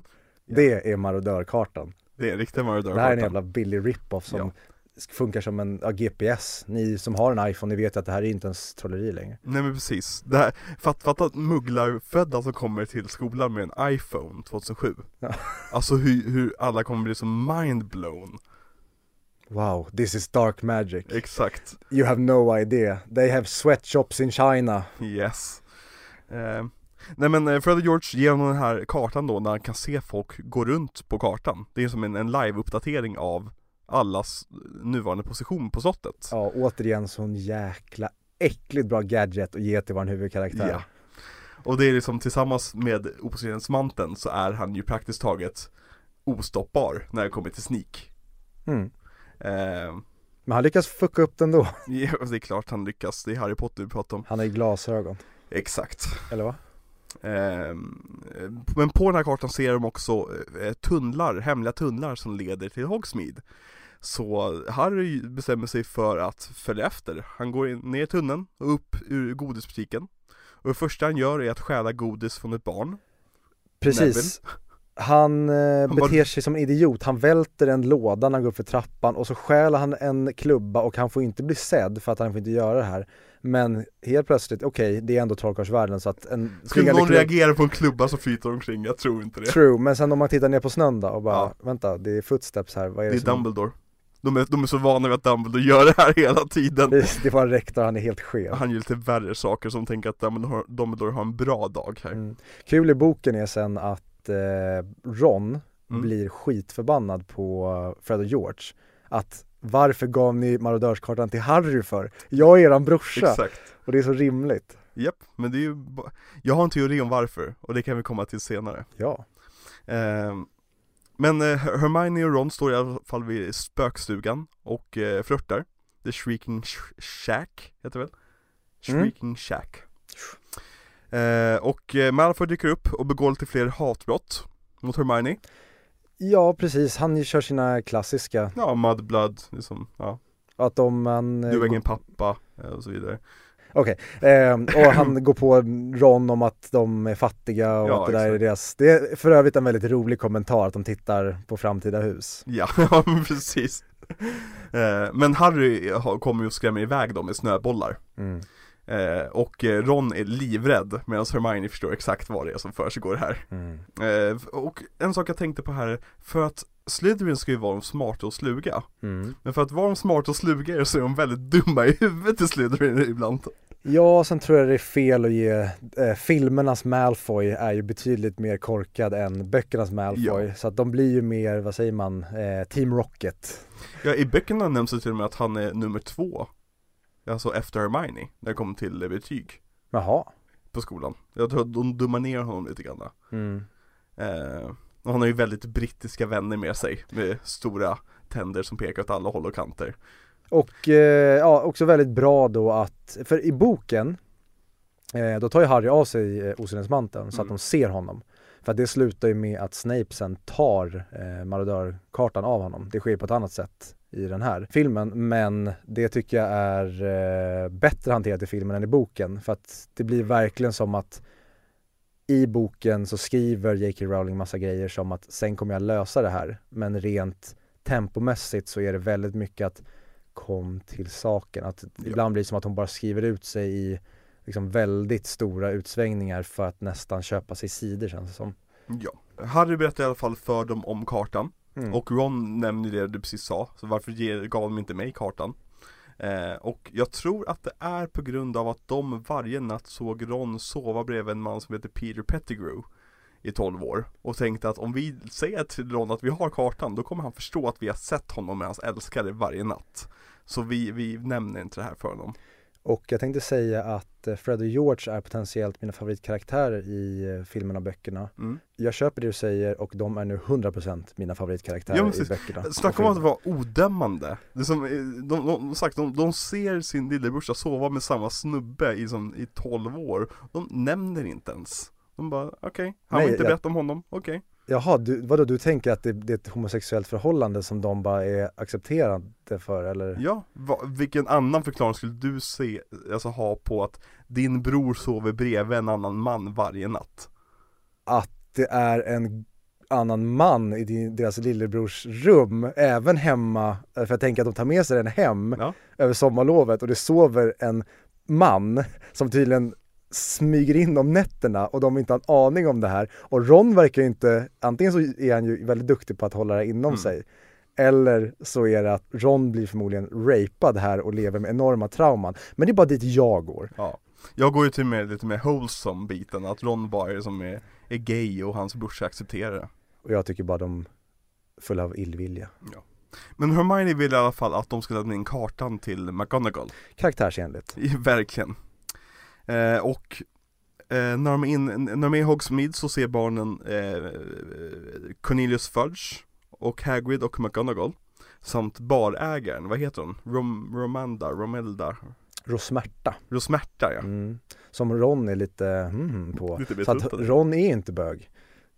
Han kan ju vara bisexuell. Det är sant. Jag tror de säger det i filmen också. Ron fancies her. Mm.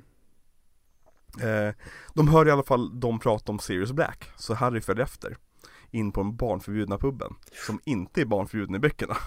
Nej, och vi pratade, vi nämnde ju inte ens Take it away Ern! ja precis. It's going to be a bumpy ride! Men de har ju helt plötsligt dykt upp i det här universumet. Ja, de här förkrympta voodoo-huvudena som, Som- pratar med jamaicansk brytning och eh, ja Hade nog inte funkat så väl idag kan man säga Jo, men eh, vad heter det?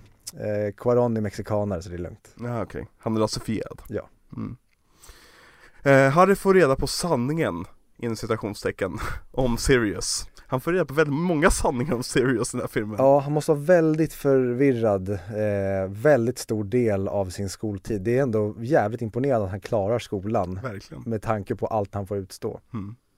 Men sanningen är då i alla fall att Sirius var Potterparets bästa vän och förrådde dem eh, och eh, sprängde deras andra vän Peter Pettigrew så att det Mm. bara fanns ett finger kvar av honom eh, och sen blev tagen till Azkaban och har nu flytt Och det är en väldigt, väldigt bra grej att ha med i både boken och filmen det här med att det finns vittnen på att folk såg Sirius spränga Peter Pettigrew och att Mm. det bara, de hittade bara ett finger. Det är en så jäkla bra grej som sen förklaras på ett så jäkla bra sätt. Precis, för du måste nästan ha att det fanns vittnen just på grund av att han var hans, deras vän tidigare. Mm. För hade det bara varit så här, om en Peter Pettigrew dog, vi misstänker att det var Sirius och Mm. därför liksom Men i böckerna utvecklar de också med liksom rent liksom vad det var Sirius gjorde Det här med att han bröt tro- trollformen angående deras beskydd Mm. För det finns väl en trollformen på deras hus som att om Voldemort skulle gå förbi huset skulle han knappt se huset Precis, han var ju deras, jag tror att det heter eh, Secret Keeper, men så Någonting med enkelt är det trans inte. är väl Anywho, Ja. eh, det de inte vet där och då, som förklaras i boken, det är ju att eh, Sirius, eh, jag för mig att han känner att han är, eh, ligger i riskzonen, att eventuellt han kan bli plockad och då kan han röja deras position. mm. Så att han råder Lily och James att ge den till Peter Pettigrew istället. Ja. Så att han är deras, jag tror att det heter Safekeeper, Mm. men kanske. ja, det heter säkert någonting annat, någon sitter och skriker nu som kan Harry Potter bättre Ja. än oss. Och då kan ni ju mejla oss på audiovideoklubben gmail.com om ni har lite åsikter eller bara vill knäppa oss på näsan med era Harry Potter-kunskaper. Ja, precis och eh, det är det. Jag har ju nu lyssnat på eh, boken och jag har även sett filmen.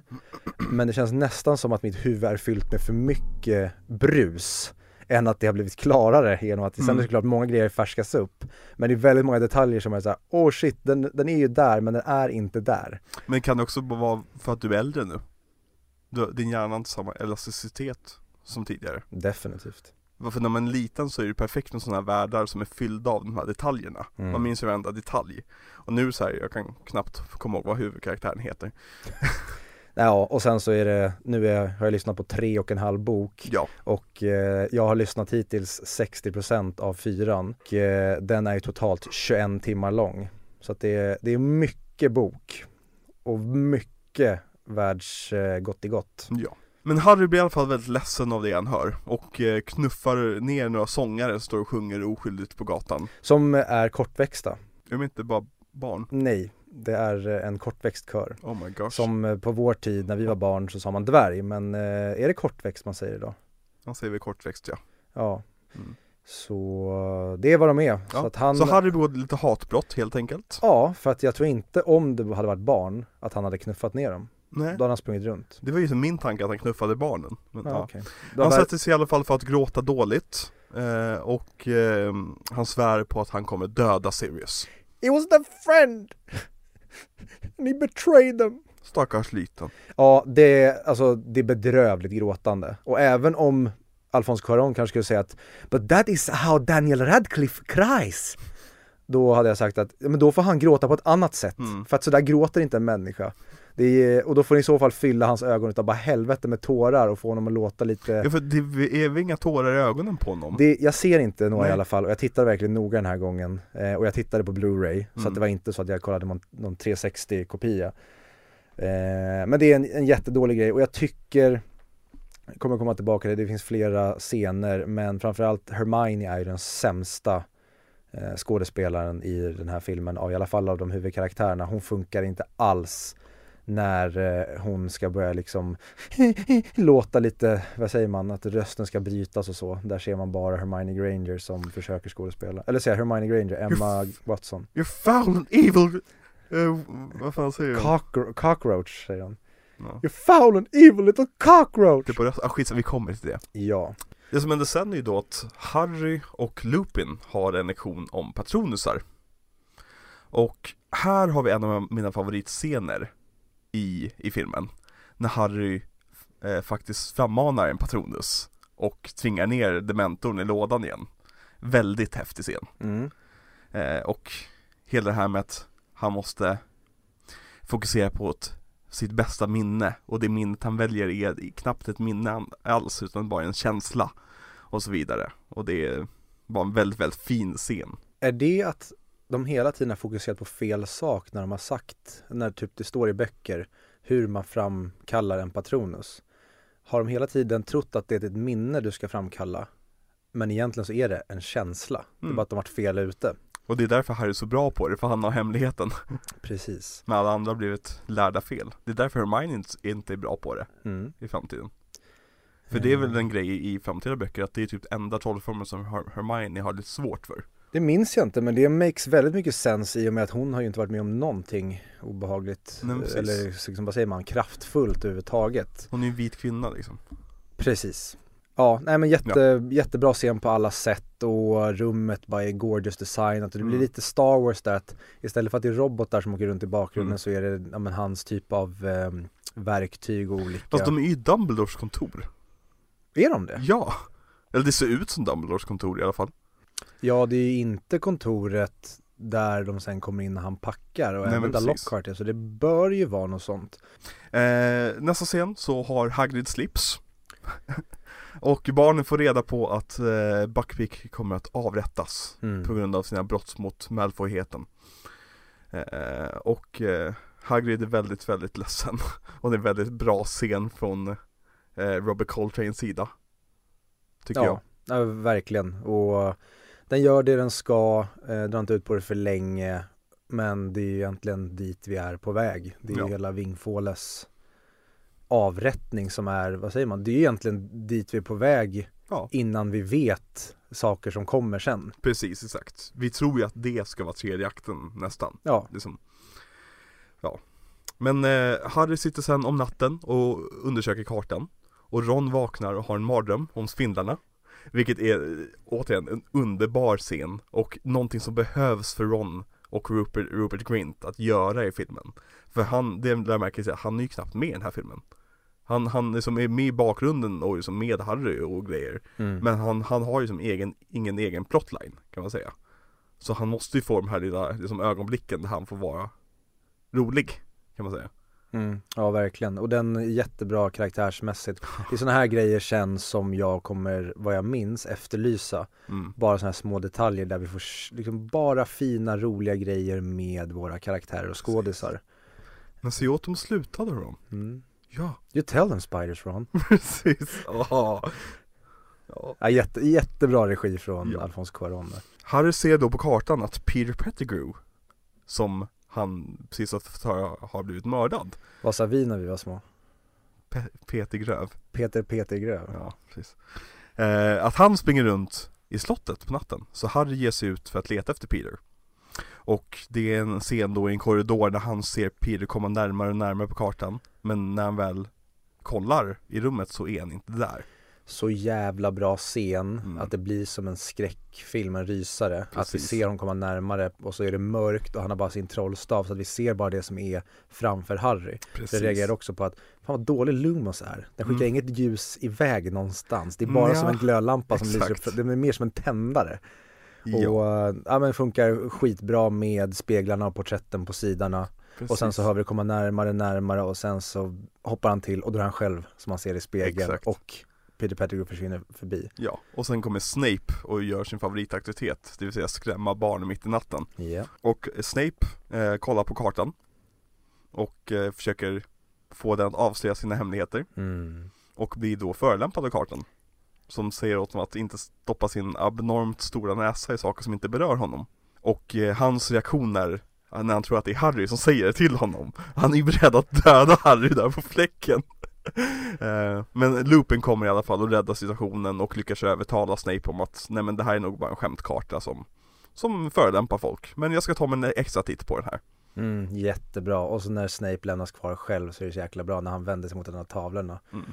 Och han- kör på ett så jävla brittiskt sätt på så här, men är du döv eller? Släck! Lupin skäller ju då ut Harry för kartan eh, För att det är så här, hur kan du vara så dum att du går runt mitt i natten när du vet att det är en mördare ute och om den här kartan skulle hamna i händerna på Sirius Black Ja då har han en karta direkt till dig Mm. eh, Så han beslagtar kartan men Harry berättar också att han såg Peter Pettigrew på, på kartan Vilket gör Lupin väldigt intresserad Och jättebra sätt han säger det på. Att han Mm. säger så här, men du jag tror inte den där kartan funkar. Här var då? Ja, för att jag såg en person som är död. Mm. Och så var Peter Pettigrew, dum dum dum. Mm.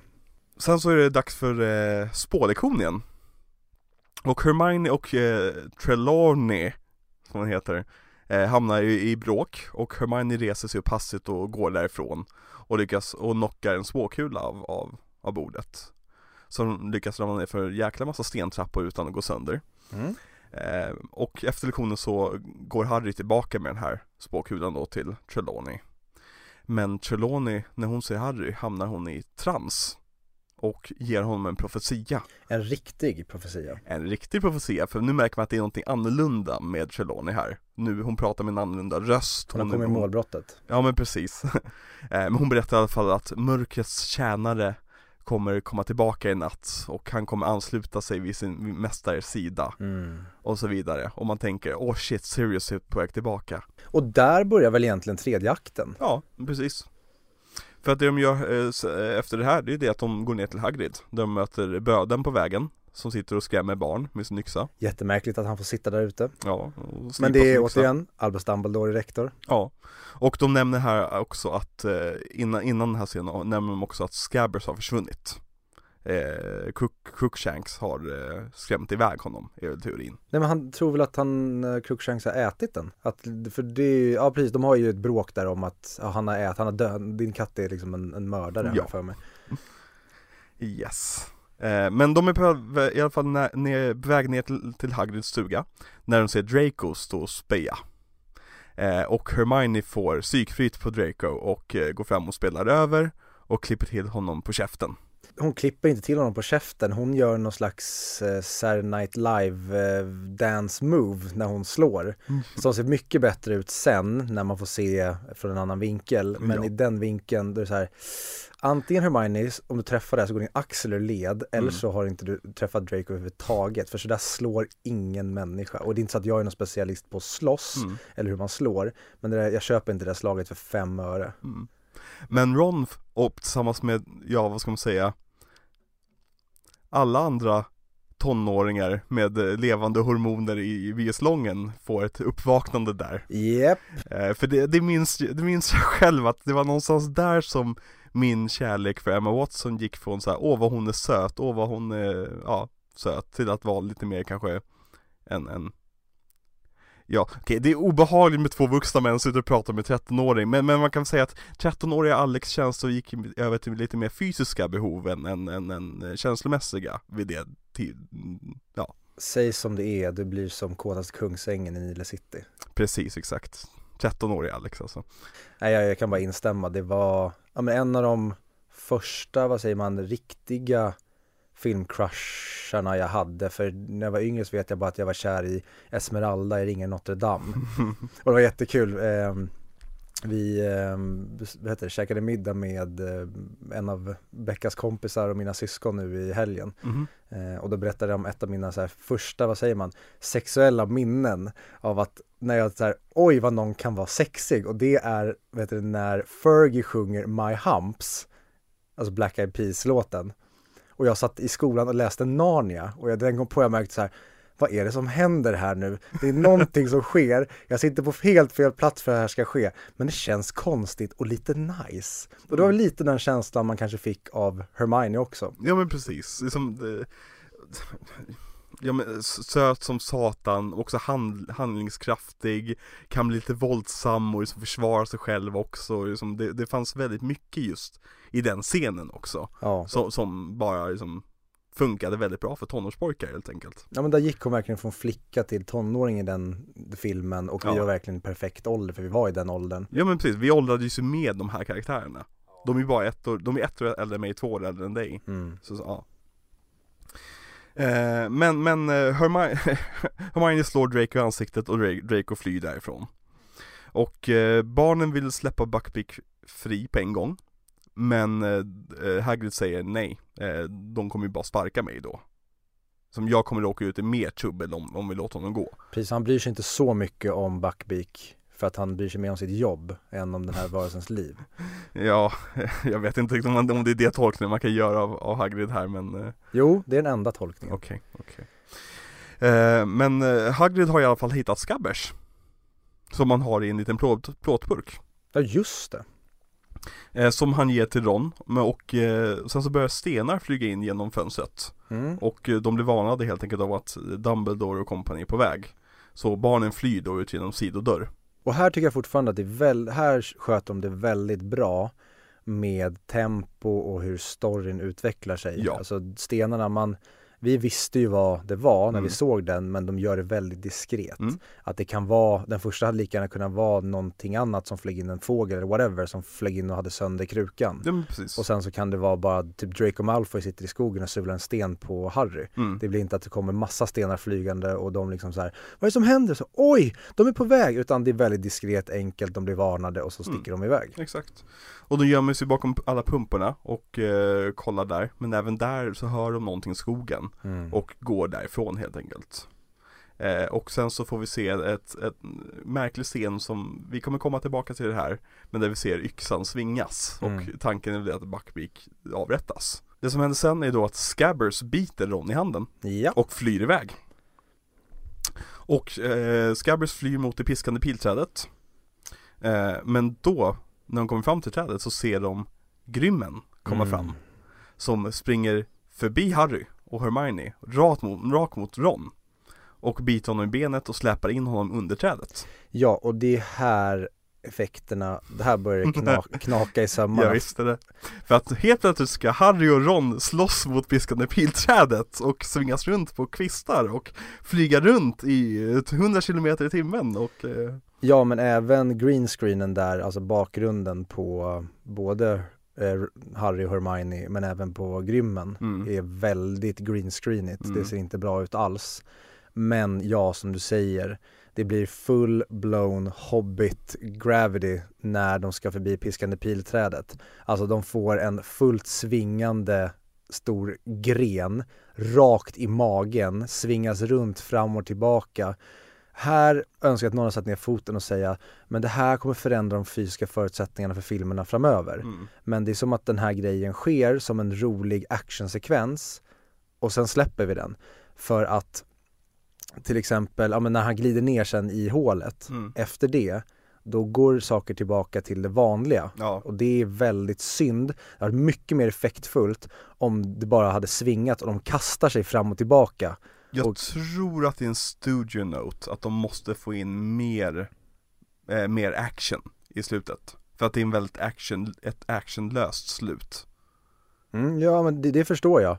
Men då offrar man också någonting som Ja. jag tycker blir helt åt helvete här att en sån här grej kan jag i alla fall inte minnas att det sker i Harry Potter sen. Eh, Nej. där man skiter så fullständigt i, ja men egentligen fysiska lagar och även när den här kraften träffar de här kropparna Mm. så borde de Gå sönder. Ja, de borde verkligen krossas. Mm. Men ja, ja, den, Ja. den scenen är bedrövlig. Den är ful tycker jag.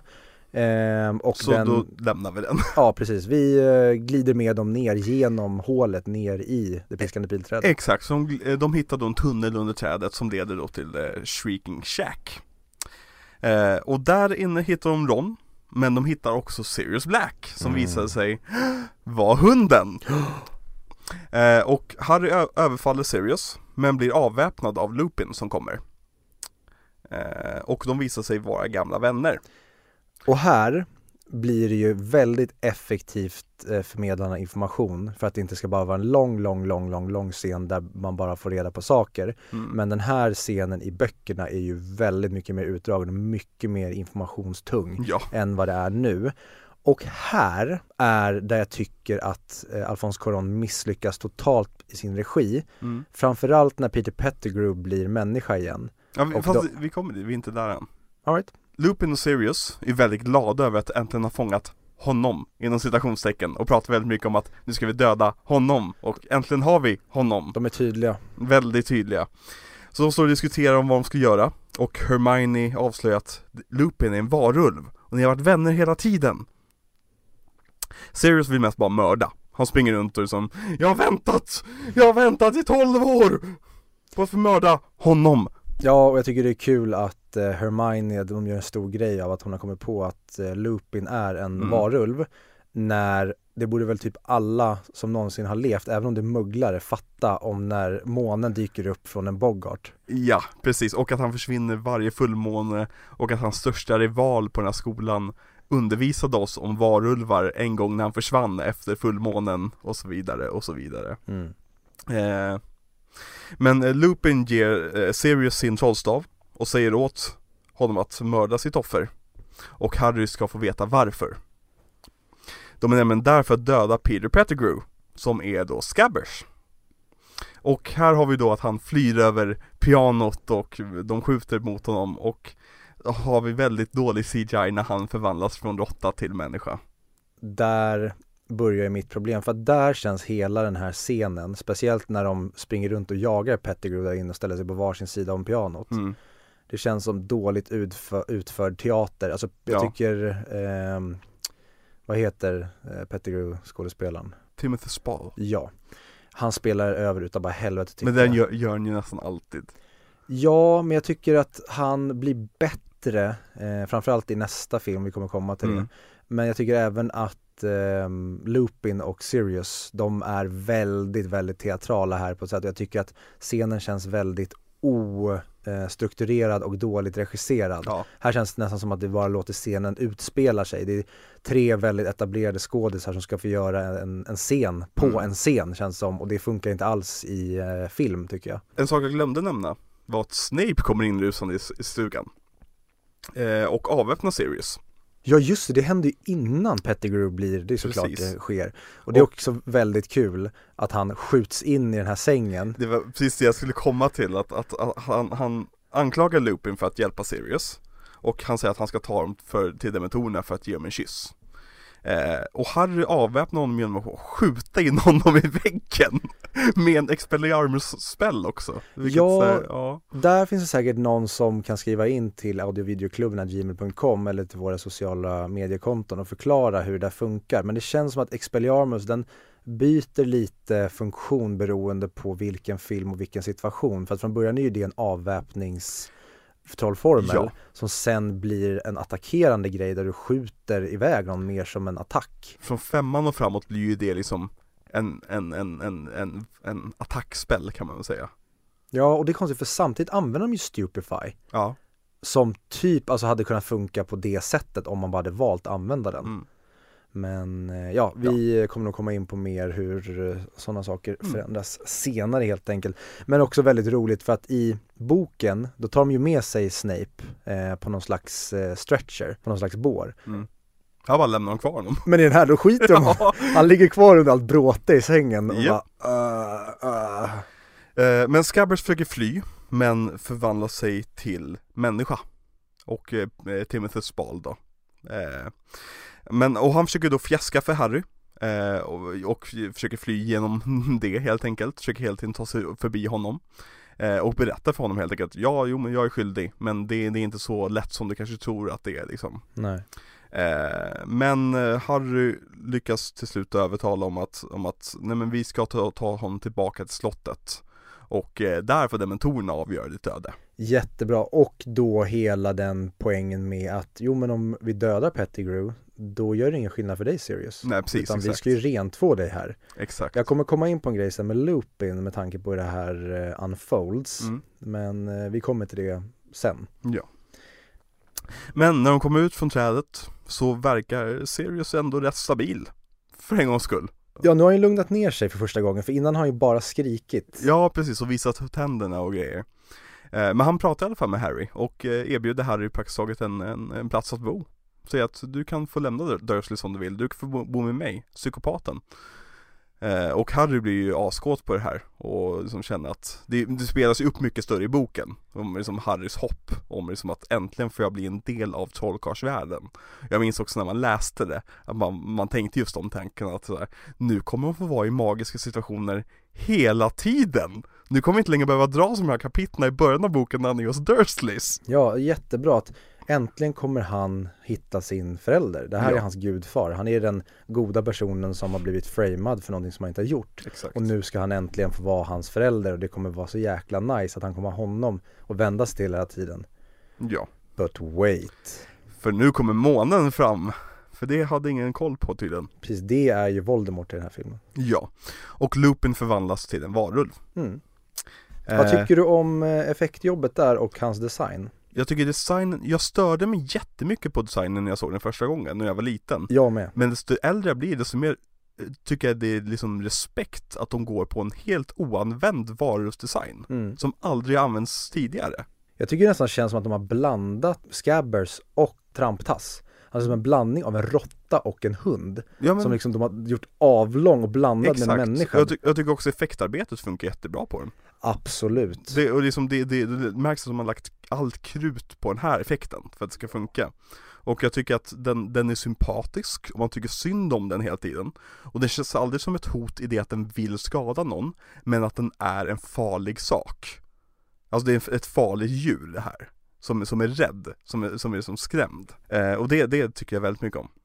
Eh, och även oh, scenen när Lupin förvandlas så snygg hommage till så här 30-tals skräckfilmer Jättebra. Med liksom, man ser att de är i en kuliss praktiskt taget Men det är också hela grejen, att det är som det skarpa ljuset på honom, man ser hans ögon när han står liksom kollar upp mot, mot eh, månen Och är helt i trans liksom, men försöker hålla emot lite grann och det, ja nej Det, det, det är, mm.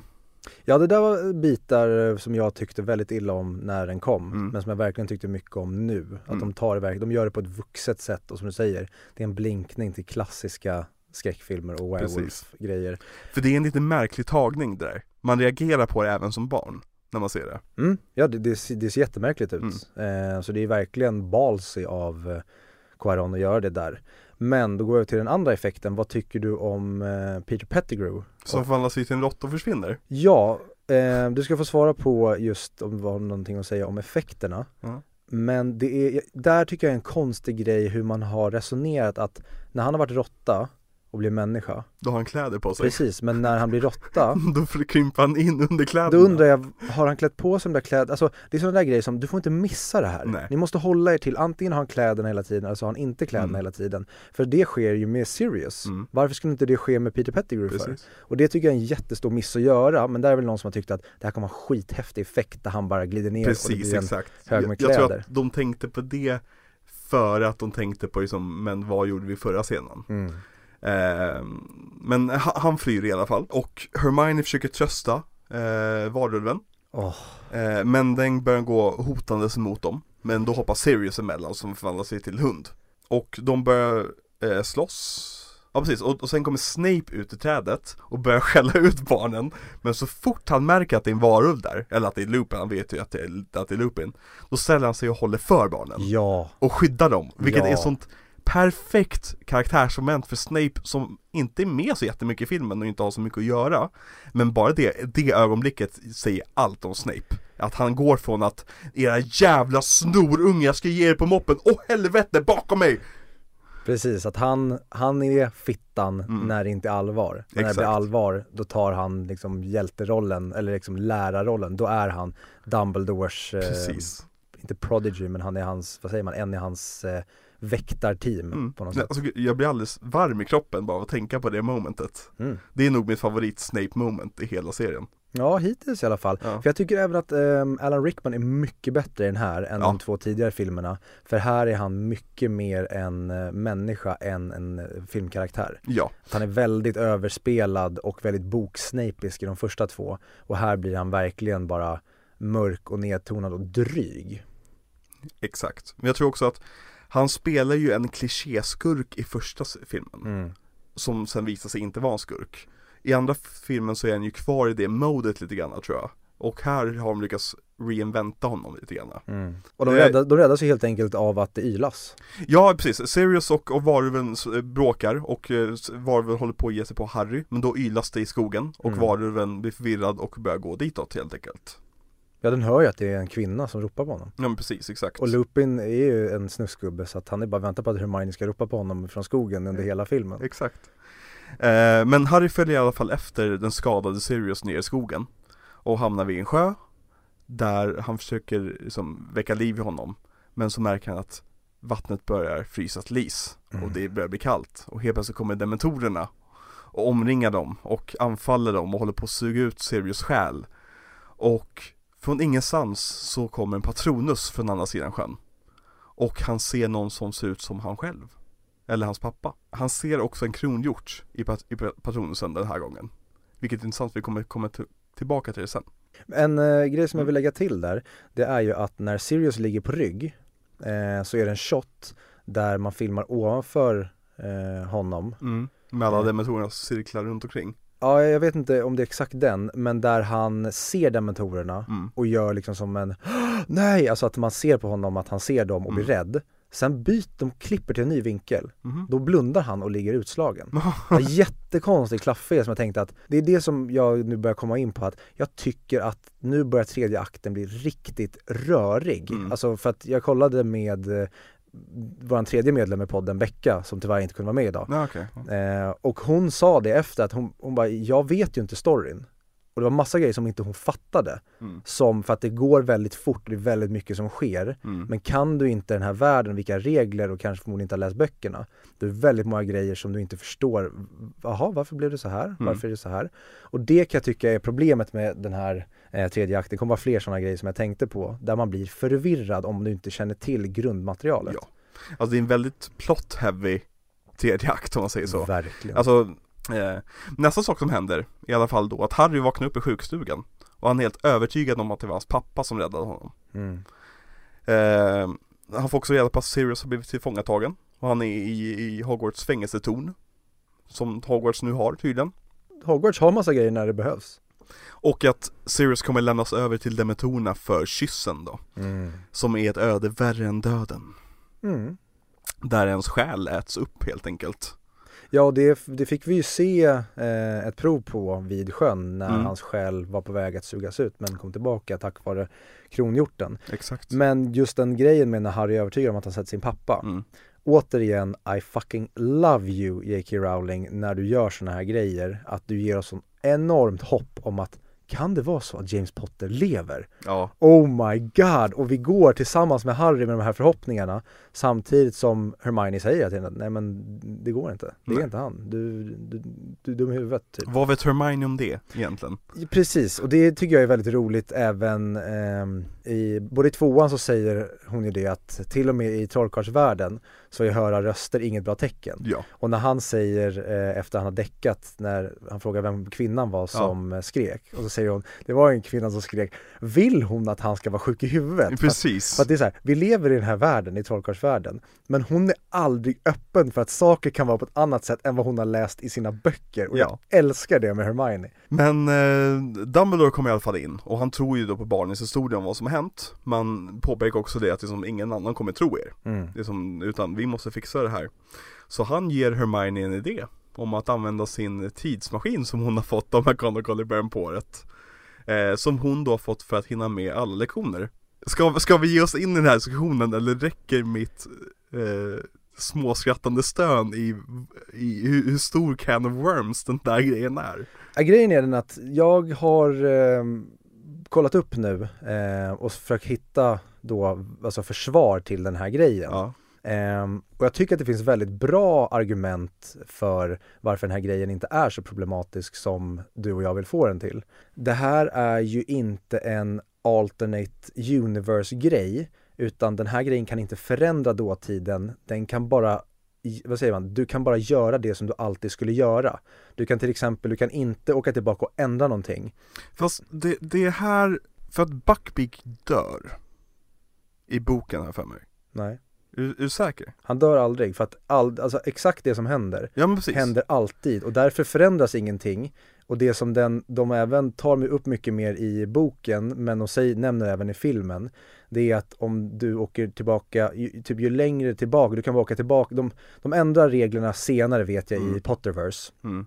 Eh, för jag vet att det, det är någon Cursed Child-grej, eller hur? Det är, hela, hela Cursed Child handlar om att de åker tillbaka i tiden Ja. med en sån där. Och för att det här har Hermione fått, för att det du kan göra, det är, som, det var, fan det var en bra beskrivning av det, att du kan inte ändra någonting Mm. Eh, du kan bara göra saker, du kan bara hjälpa dig själv att göra saker som du själv inte hinner eller klarar av att göra i en, under den tidsenheten. Okej. Så till exempel hon får den för att hon då under en dag ska hinna läsa tre gånger eller två gånger så många lektioner som hon tidigare skulle hunnit. Och den här grejen då eh, med hela tredje akten och tredje akten blir att de får bara förutsättningar att göra det som alltid skulle ske. Så det är Ja. liksom predeterministic. Att, och, men då, Ja. då dyker också upp en paradox med att, men var börjar det här? Exakt. Och då är det väl det att, okej, då var det, skulle det här alltid ha hänt. Mm. Och då kan man, då, då blir det ju då att då, om man då lägger in Trelawney med profetior och Ja. för, alltså när man förutspår och även då senare i Potter när det kommer profetior, då är det att Mm. det här skulle alltid ha hänt. Mm. Så vi kan inte gå ner, det blir som Sagan om ringen, du kan inte börja fundera på varför det här händer. Nej. Det här händer bara på grund av att det är den här världen. Det Men- finns ingen fri vilja egentligen. Precis. Och då är det så här, ja men fine, då, då är jag helt med på det här för att i boken berättar de att trollkarlar har försökt använda det här på andra sätt Mm. och de har blivit galna och det är Mm. därför det är väldigt viktigt att man inte får se sig själv för att det gör att man tappar förståndet och att som jag förstod det var att du på något sätt nästan kan få in som eh, flera radiokanaler i Ja, huvudet precis. och det tycker jag också är en väldigt bra grej att fylla på med men det är mer vad jag har läst när jag har läst på typ Reddit och Quora mer än vad J.K. Rowling berättar i Harry Potter och Fången från Azkaban-boken. Så det blir Exakt. som en hem, ä, ä, an, eller efterhandskonstruktion men jag tycker det gör den här grejen mindre problematisk än vad jag Mm. alltid har sett den som. Mm, ja, men definitivt. Men alltså, min, min, min största problem har alltid varit att jag alltid sett det som att Buckbeak dör. Alltså Mm. att, bara för jag tycker det verkar verkligen som att de pratar om att Buckbeak som att han har dött. Efter det händer i trean. Och sen så räddar de livet på honom. Men stenarna har alltid kastats, Ja, så att säga. Det är jag med på liksom. Och han, han blir alltid räddad av sig själv och så vidare. Men det är just det att jag har alltid tänkt att, att Buckbeak har dött och därför har de ändrat på dåtiden på ett sätt. Men om Buckbeak alltid överlevde och att de bara missuppfattade istället för bara gå tillbaka och kolla, aha Buckbeak överlevde. Så hade de kunnat klara allting där liksom. Eh, men ja, nej men okej. Men jag tycker vi lämnar time-turnen bakom oss i alla fall, för det, det, det är en Deus ex machina egentligen. Men det är också ett av filmens snyggaste shots, när vi då när de går, går tillbaka, retracear sina steps, så går, åker man igenom klockan som vi har sett genom hela filmen. Som har varit en setup för egentligen bara en enda shot. Och det är sånt, sånt uppskattar filmnörden i mig. Ja men verkligen, och jag tycker verkligen om hur de eh, behandlar det i filmen som att den här grejen finns och det förklarar flera scener som har skett tidigare med Hermione. Vi gör ingen big big fuss om det mer än att vi använder det. Och om vi nu då ska, ja men att J.K. Rowling säger att hon ångrade sig efter hon skrev det här och bara Mm. oj den här fuckar mycket eller skulle potentiellt kunna fucka mycket. Men då pratar vi typ inte om den igen. Nej, Vi precis. nämner den igen vid några tillfällen. Men just för den här filmens eh, plott och handling så funkar den ju kanon. Mm. Och jag tycker att eh, Quaron utför det här eh, bra för mig som vet allt, Mm. men dåligt för den som bara har sett Harry Potter 1 och 2 tidigare. Mm. För jag tycker att det blir väldigt rörigt. Eh, Hermione och Harry har nu åkt tillbaka i tiden och eh, då visar sig att det var de som till exempel kastade stenarna Det var de som eh, gjorde läten i skogen, det var de som ylade så att eh, följde efter Och de eh, räddar Buckbeak då efter att Hagrids alibi har fastställts Mm. eh, Barnen väntar i skogen eh, Eh, och Harry berättar ju då för Hermione att det var min pappa som räddade mig, jag lovar. Och Hermione är då med på det här som att det är helt omöjligt. Även i en värld med troll, trollformler och trollkarlar och personer som vi trodde var döda för en timme sedan som nu lever så är det helt omöjligt att, att din pappa lever Harry. Snacka om buskill egentligen. Ja, och, men det, det tycker jag också att de fortsätter väldigt bra med vad jag minns i de kommande böckerna och filmerna. Att Hermione är den här non-believern. Hon Mm. är superrationell och hela tiden den som ska slå ner när Ron och eh, Harry är de liksom Jo men det kan gå, eller Ja. det finns en möjlighet och framförallt Harry då som, ja men i och med att han kommer från mugglarvärlden och kastats in i den här världen Då har han ju sett grejer som aldrig i hela hans värld hade kunnat funka Exakt, så allt är funka. möjligt. Ja men precis, och därför blir han den här believern, han Mm. blir Neo, vilket han är. Ja. Men då det är så jäkla bra att man har ehm, Hermione då som blir den busskillen som är liksom den rationella så att inte de svävar iväg för långt jämt. Nej. Men eh, var, varulven börjar i alla fall eh, jaga efter Her- Harry och Hermione För att det var ju de som ylade i skogen eh, Så Buckbeak räddar dem och varulven springer iväg Mm. Eh, Och sen så inser de att vi har dementorerna nere vid vattnet kvar. Eh, Och springer ner vid vattnet och Harry väntar på att hans pappa ska komma och rädda honom. Men så kommer ingen pappa. Väldigt roligt där hur eh, hopplös eh, och, alltså vad säger man, Hermione är inte den vill, man vill ha med sig i en Nej. situation där man tänker så här, men jo men det No kommer coming, gå. Harry. You're dying. Ja, verkligen. Men Harry inser där att det var jag själv och jag själv måste göra, och jag får typ rysningar bara jag pratar om det. Det här är min favoritscen i hela filmen. Musiken tystnar, Harry bara springer ner och skriker 'Expecto Patronum' och bara räddar dagen. Men ingen stag kommer. Det kommer ingen kronhjort ur den här patronusen.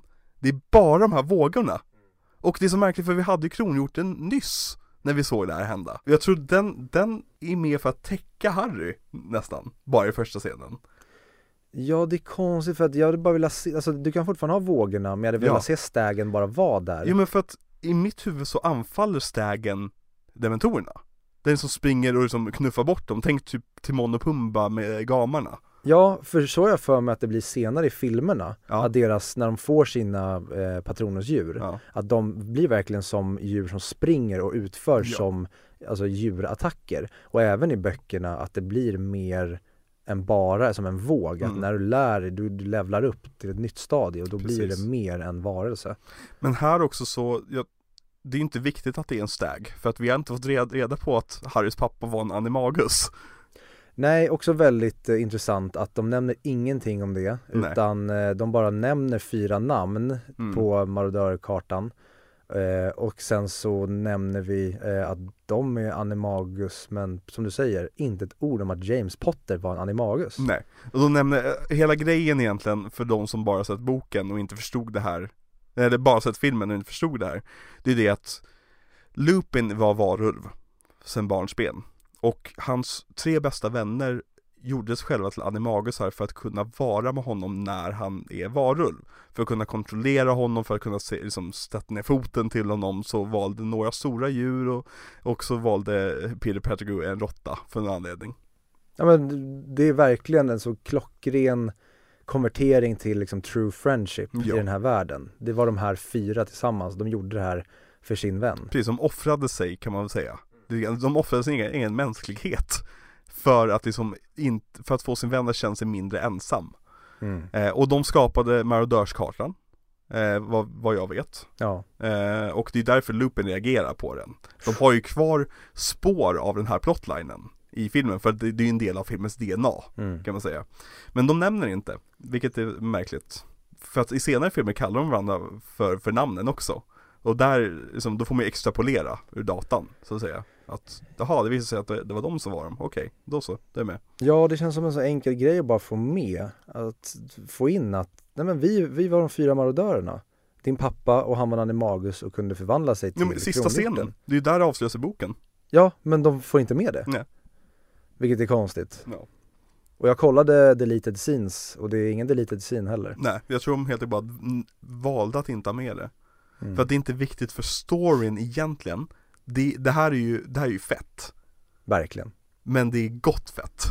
Ja, och det är verkligen fett som behövs i den här eh, filmen. För att ett, lägga in det i senare filmer, där är inte lika naturligt. Nej. Den här filmen handlar ju om de här fyra marodörerna, eller boken, de är en jättestor del av hela den grejen. Precis. Alltså det är Lupin, det är Wormtail, det är Sirius och ja, Harrys pappa är Mooney, Wormtail, Prongs och Padfoot. Padfoot. Så ja, det, är, det är synd Ja. att de inte bara kan få in den där lite snyggt. Men vi kommer komma tillbaka i kommande avsnitt till fler saker som filmerna tar bort från, från böckerna. Till exempel i sexan när de tar bort hela anledningen till titeln på boken.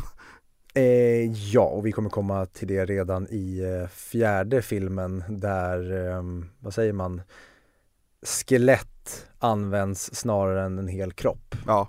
För många saker. Men ja, det Ja. blir nästa. Men efter att Harry har gjort den största patronusen någonsin i sin, egna, i sin egen förmåga i alla fall. Ja. Och räddat sitt eget liv. Så flyger Harry och Hermione upp till fängelsetornet och fritar eh, Sirius.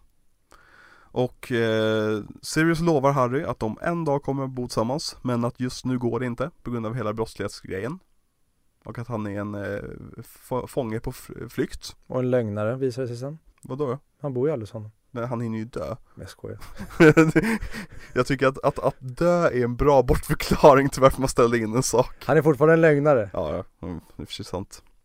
Eh, men Sirius flyger i alla fall iväg på Buckbeak. T- Tänk om det funkar med eh, så här, gudfaderskap och eh, förmynderi i trollkarlsvärlden som det gör med trollstavarna. Att besegrar du någon, då tar du över förmynderiet. Så att Harry ska sen bo med Bellatrix Lestrange. ja, så han ska alltså bo med Molly Weasley? Ja det blir det ju. Ja. Perfekt ju. Ja, nice. Så att även när han är vuxen så måste han bo med henne. ja, Så att hon dumpar Arthur och så blir Harry hennes toyboy. exakt. Ja. Eh, Harry och Hermione hinner knappt tillbaka till sjukstugan. Eh, men de kommer precis i tid för att då kommer Dumbledore ut och låtsas som att han, han vet ingenting. Hej då! Åh, älskar Gambons Ja. Dumbledore där. Han är så bra, han är camp och han är, ja nej det är eh, Men Ron är i alla fall väldigt förvirrad och Hermione och Harry bestämmer sig för att gaslighta honom lite, lite till Mm. Istället för att bara berätta sanningen för honom eh, Men skolåret är nu slut och Harry besöker Lupin som packar ihop sitt kontor Och Lupin berättar att han har fått sparken efter att Lucius Malfoy har dragit upp en kampanj mot honom Eh, rimligt med tanke på vad eh, världen vet om sanningen för att Mm. Lupin har ju attackerat, eller rättare sagt han har hjälpt den här brottslingen att fly. Ja, Så att han bara får sparken, jävligt lindrigt straff. ja, Men han är varulv så de kanske tänker att han har jobbigt nog. Ja, det är, ja. Mm. Eh, Men Lupin säger i alla fall till Harry att han är stolt över att, eh, liksom hur mycket han har lärt sig under året. Han är stolt över liksom att du är din pappa upp i dagen, jada jada. Eh, och han eh, ger tillbaka marodörskartan till Harry. Mm, så jäkla, jag älskar att han har varit den ansvarsfulla, ordningsamma läraren som ändå har hållit på regler och sånt, tog Mm. marodörskartan av honom tidigare. Men nu när han inte är lärare längre, då kommer den här snorungen tillbaka som var en del av marodörerna. Att bara, Precis. När jag inte är lärare längre känner jag inget ansvar, så du kan få tillbaka det. Exakt. Personen som inspirerade Fred och George, liksom, dyker Mm. fram igen. Ja, Liksom. Ehm, och sen har vi egentligen bara en sista scen kvar. Och det är att Harry får en ny kvast i posten. Och det är då Firebolten. mm. Eller Åskviggen som det heter på svenska Och den är då skickad i hemlighet av Sirius Vad vi har förstått det som, för han har väl snott den ur någon butik Eh, nej, han har faktiskt köpt den här. Eh, och den dyker upp mycket, mycket, mycket tidigare Ja. i boken. Han använder den till och med i boken Ja, ja, det är en del till varför de vinner quidditch Ja, eh. Och en eh, del av plotten, eller plotten, en del är att ehm, lärarna mm. tar, McGonagall tar kvasten av honom för Och att de ska, den de ska undersöka den så att den inte är då till exempel från Sirius Black och att den innehåller någon svart magi som ska, ska skada honom. Exakt Och då tänker jag att okej, den här tar ni, innebär det då att ni har släppt igenom all post Harry har fått under de andra två och ett halvt åren utan kontroll? Så att det de egentligen hade behövt göra, det var att Lucius Malfoy hade skickat någon så här mordisk besvärjelse med brev. mm. Ja, Så ja. hade de dödat Harry. exakt Exakt, han kan ju Återigen- använda samma trollformer som Draco använde sig av i sexan Ja, återigen, Dumbledore, get your shit together. Ja eh, Men Harry flyger i alla fall iväg på sin nya kvast Och det är en väldigt märklig sista bild Eh, verkligen. Som bränns ut, kan man säga Mm. Eh, och sen så är eftertexterna i kartan, vilket är typ det snyggaste jävla designvalet de kunde gjort. Verkligen. Och det är Harry Potter 3. Mm. Och eh, nu när vi har pratat om den tycker jag mycket mer om den än jag faktiskt hade sett den. Mhm. För jag kände mig lite antiklimaktisk när den var färdig. Mhm. Och så här, jaha, jag hade hoppats på mer och jag förväntade mig och mindes mer, eller rättare sagt bättre. Mm. Men eh, vad fan ska man säga? Det är den första regissören som ska ta vid efter Chris Columbus. Ja. Jag tycker han gör det galant. Ja. Nej men jag minns, jag minns min reaktion när jag var och såg den första gången. Du och jag var och såg, var och såg den. I Heron City jag för mig. Jag minns i alla fall, det, det, det första jag tänkte på var hur mycket de hade ändrat från boken såklart. Mm. Eh, och också att de hade designat om skolan och allt sånt där. Men jag minns sen också att så här, men vad skönt att allting funkade ändå. Och det är typ det jag känner nu också, att så här, vad skönt att ni bara har utvecklat världen Mm. på det här sättet. Och jag, det här är min nummer tvåa. Vi kommer ju, i slutet på hela miniserien här kommer vi såklart gå igenom hela vår topplista. Men jag skulle sätta 3,5 av 5 på den här. Eh, den är bättre än, än, än tvåan skulle jag säga. Eh, det är bara ettan som är bättre än den här filmen, i mina ögon. Okej.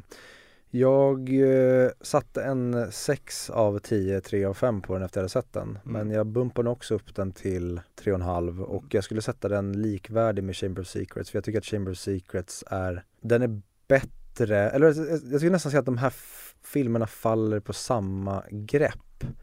att det är lite slutet och hur de landar slutet. Att i slutet på tvåan då är det mer hur basilisken klipps och kanske hur Fawkes är animerad för att ta lösa bitar. Och den här är det mer tredje akten och kanske då hur Womping Willow och lite designval ser ut. Så att eh, ungefär samma grejer. Det är tredje akten egentligen men i övrigt så jag tycker båda är kanonbra. Ja. Eh, och jag vet, jag vet inte, vad jag, den här kanske kommer växa när jag har de andra i, i ryggsäcken också Mm. för nu eh, ska vi se fyran, femman, sexan, sjuan och åttan och få se hur de står sig. Men den, hittills, alla filmerna är kanonbra. Och vi, kan, vi ska också se Fantastic Beasts-filmerna det.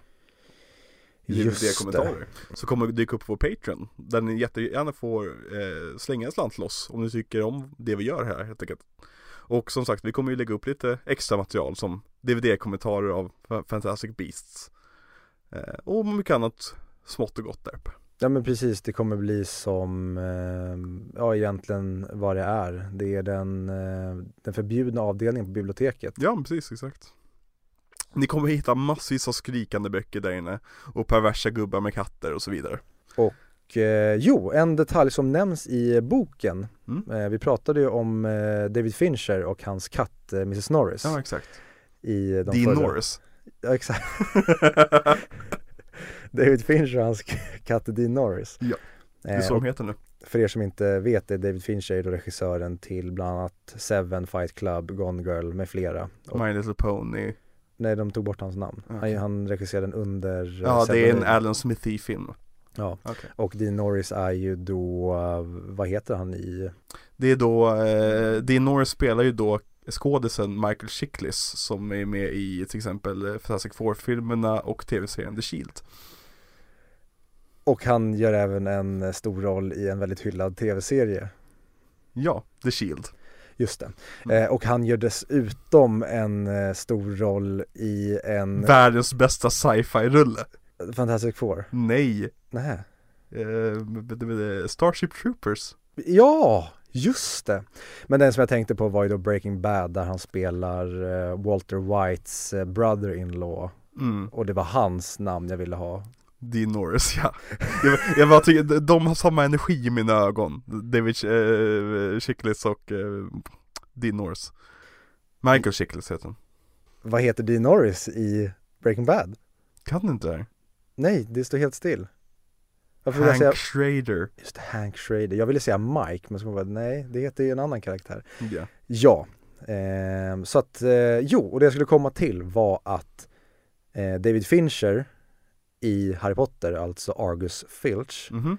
i den här boken Mm. så säger de att han är en failed wizard. Så att då har de inte kommit på ynk Nej. än, vilket är intressant. Det var bara en detalj som jag tänkte på att okej, han var för dålig för att trolla. Det kommer man på i femman.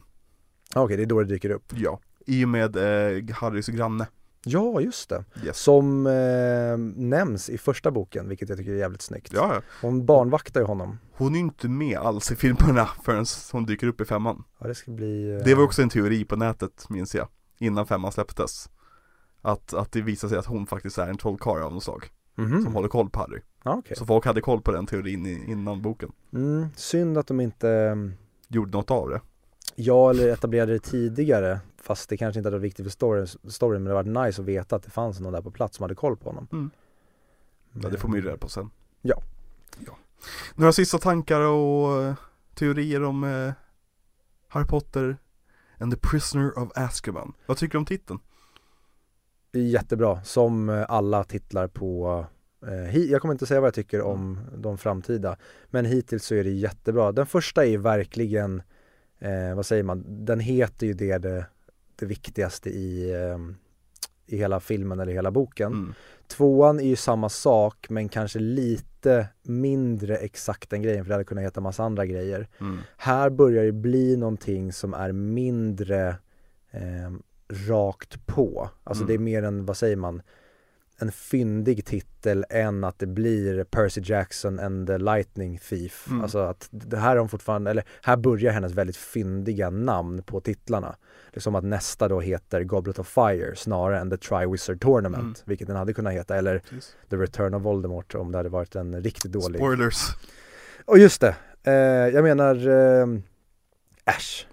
Ja. Eh, och nästa vecka ska vi såklart prata om Harry Potter 4 And the Goblet of Fire Just det, den Harry. Potter, why did you put your name in the Goblet of Fire? Dumbledore said calmly Medan han välte ehm, troféer och eh, höll på att eh, slita ihjäl Harry. Bitch slappade Neville på vägen Ja.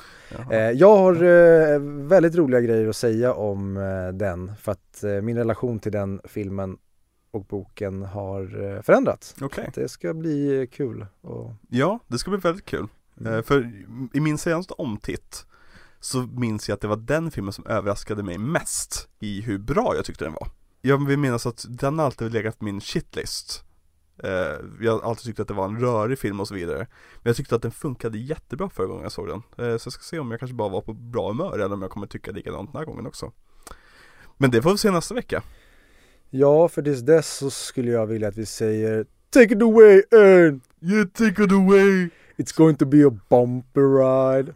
Guys, guys Why the long faces? Är det här blackface? Black voice? Det beror på vem, vad är det för skådis som gör den. Ja det är ju, det, han ska ju vara jamaican Ja, och är det det så är det lugnt för att dockan i sig ska ju vara en svart person. Jag menar, är, håller vi på med blackface här? Jaha, oj, eh, vi hörs nästa vecka.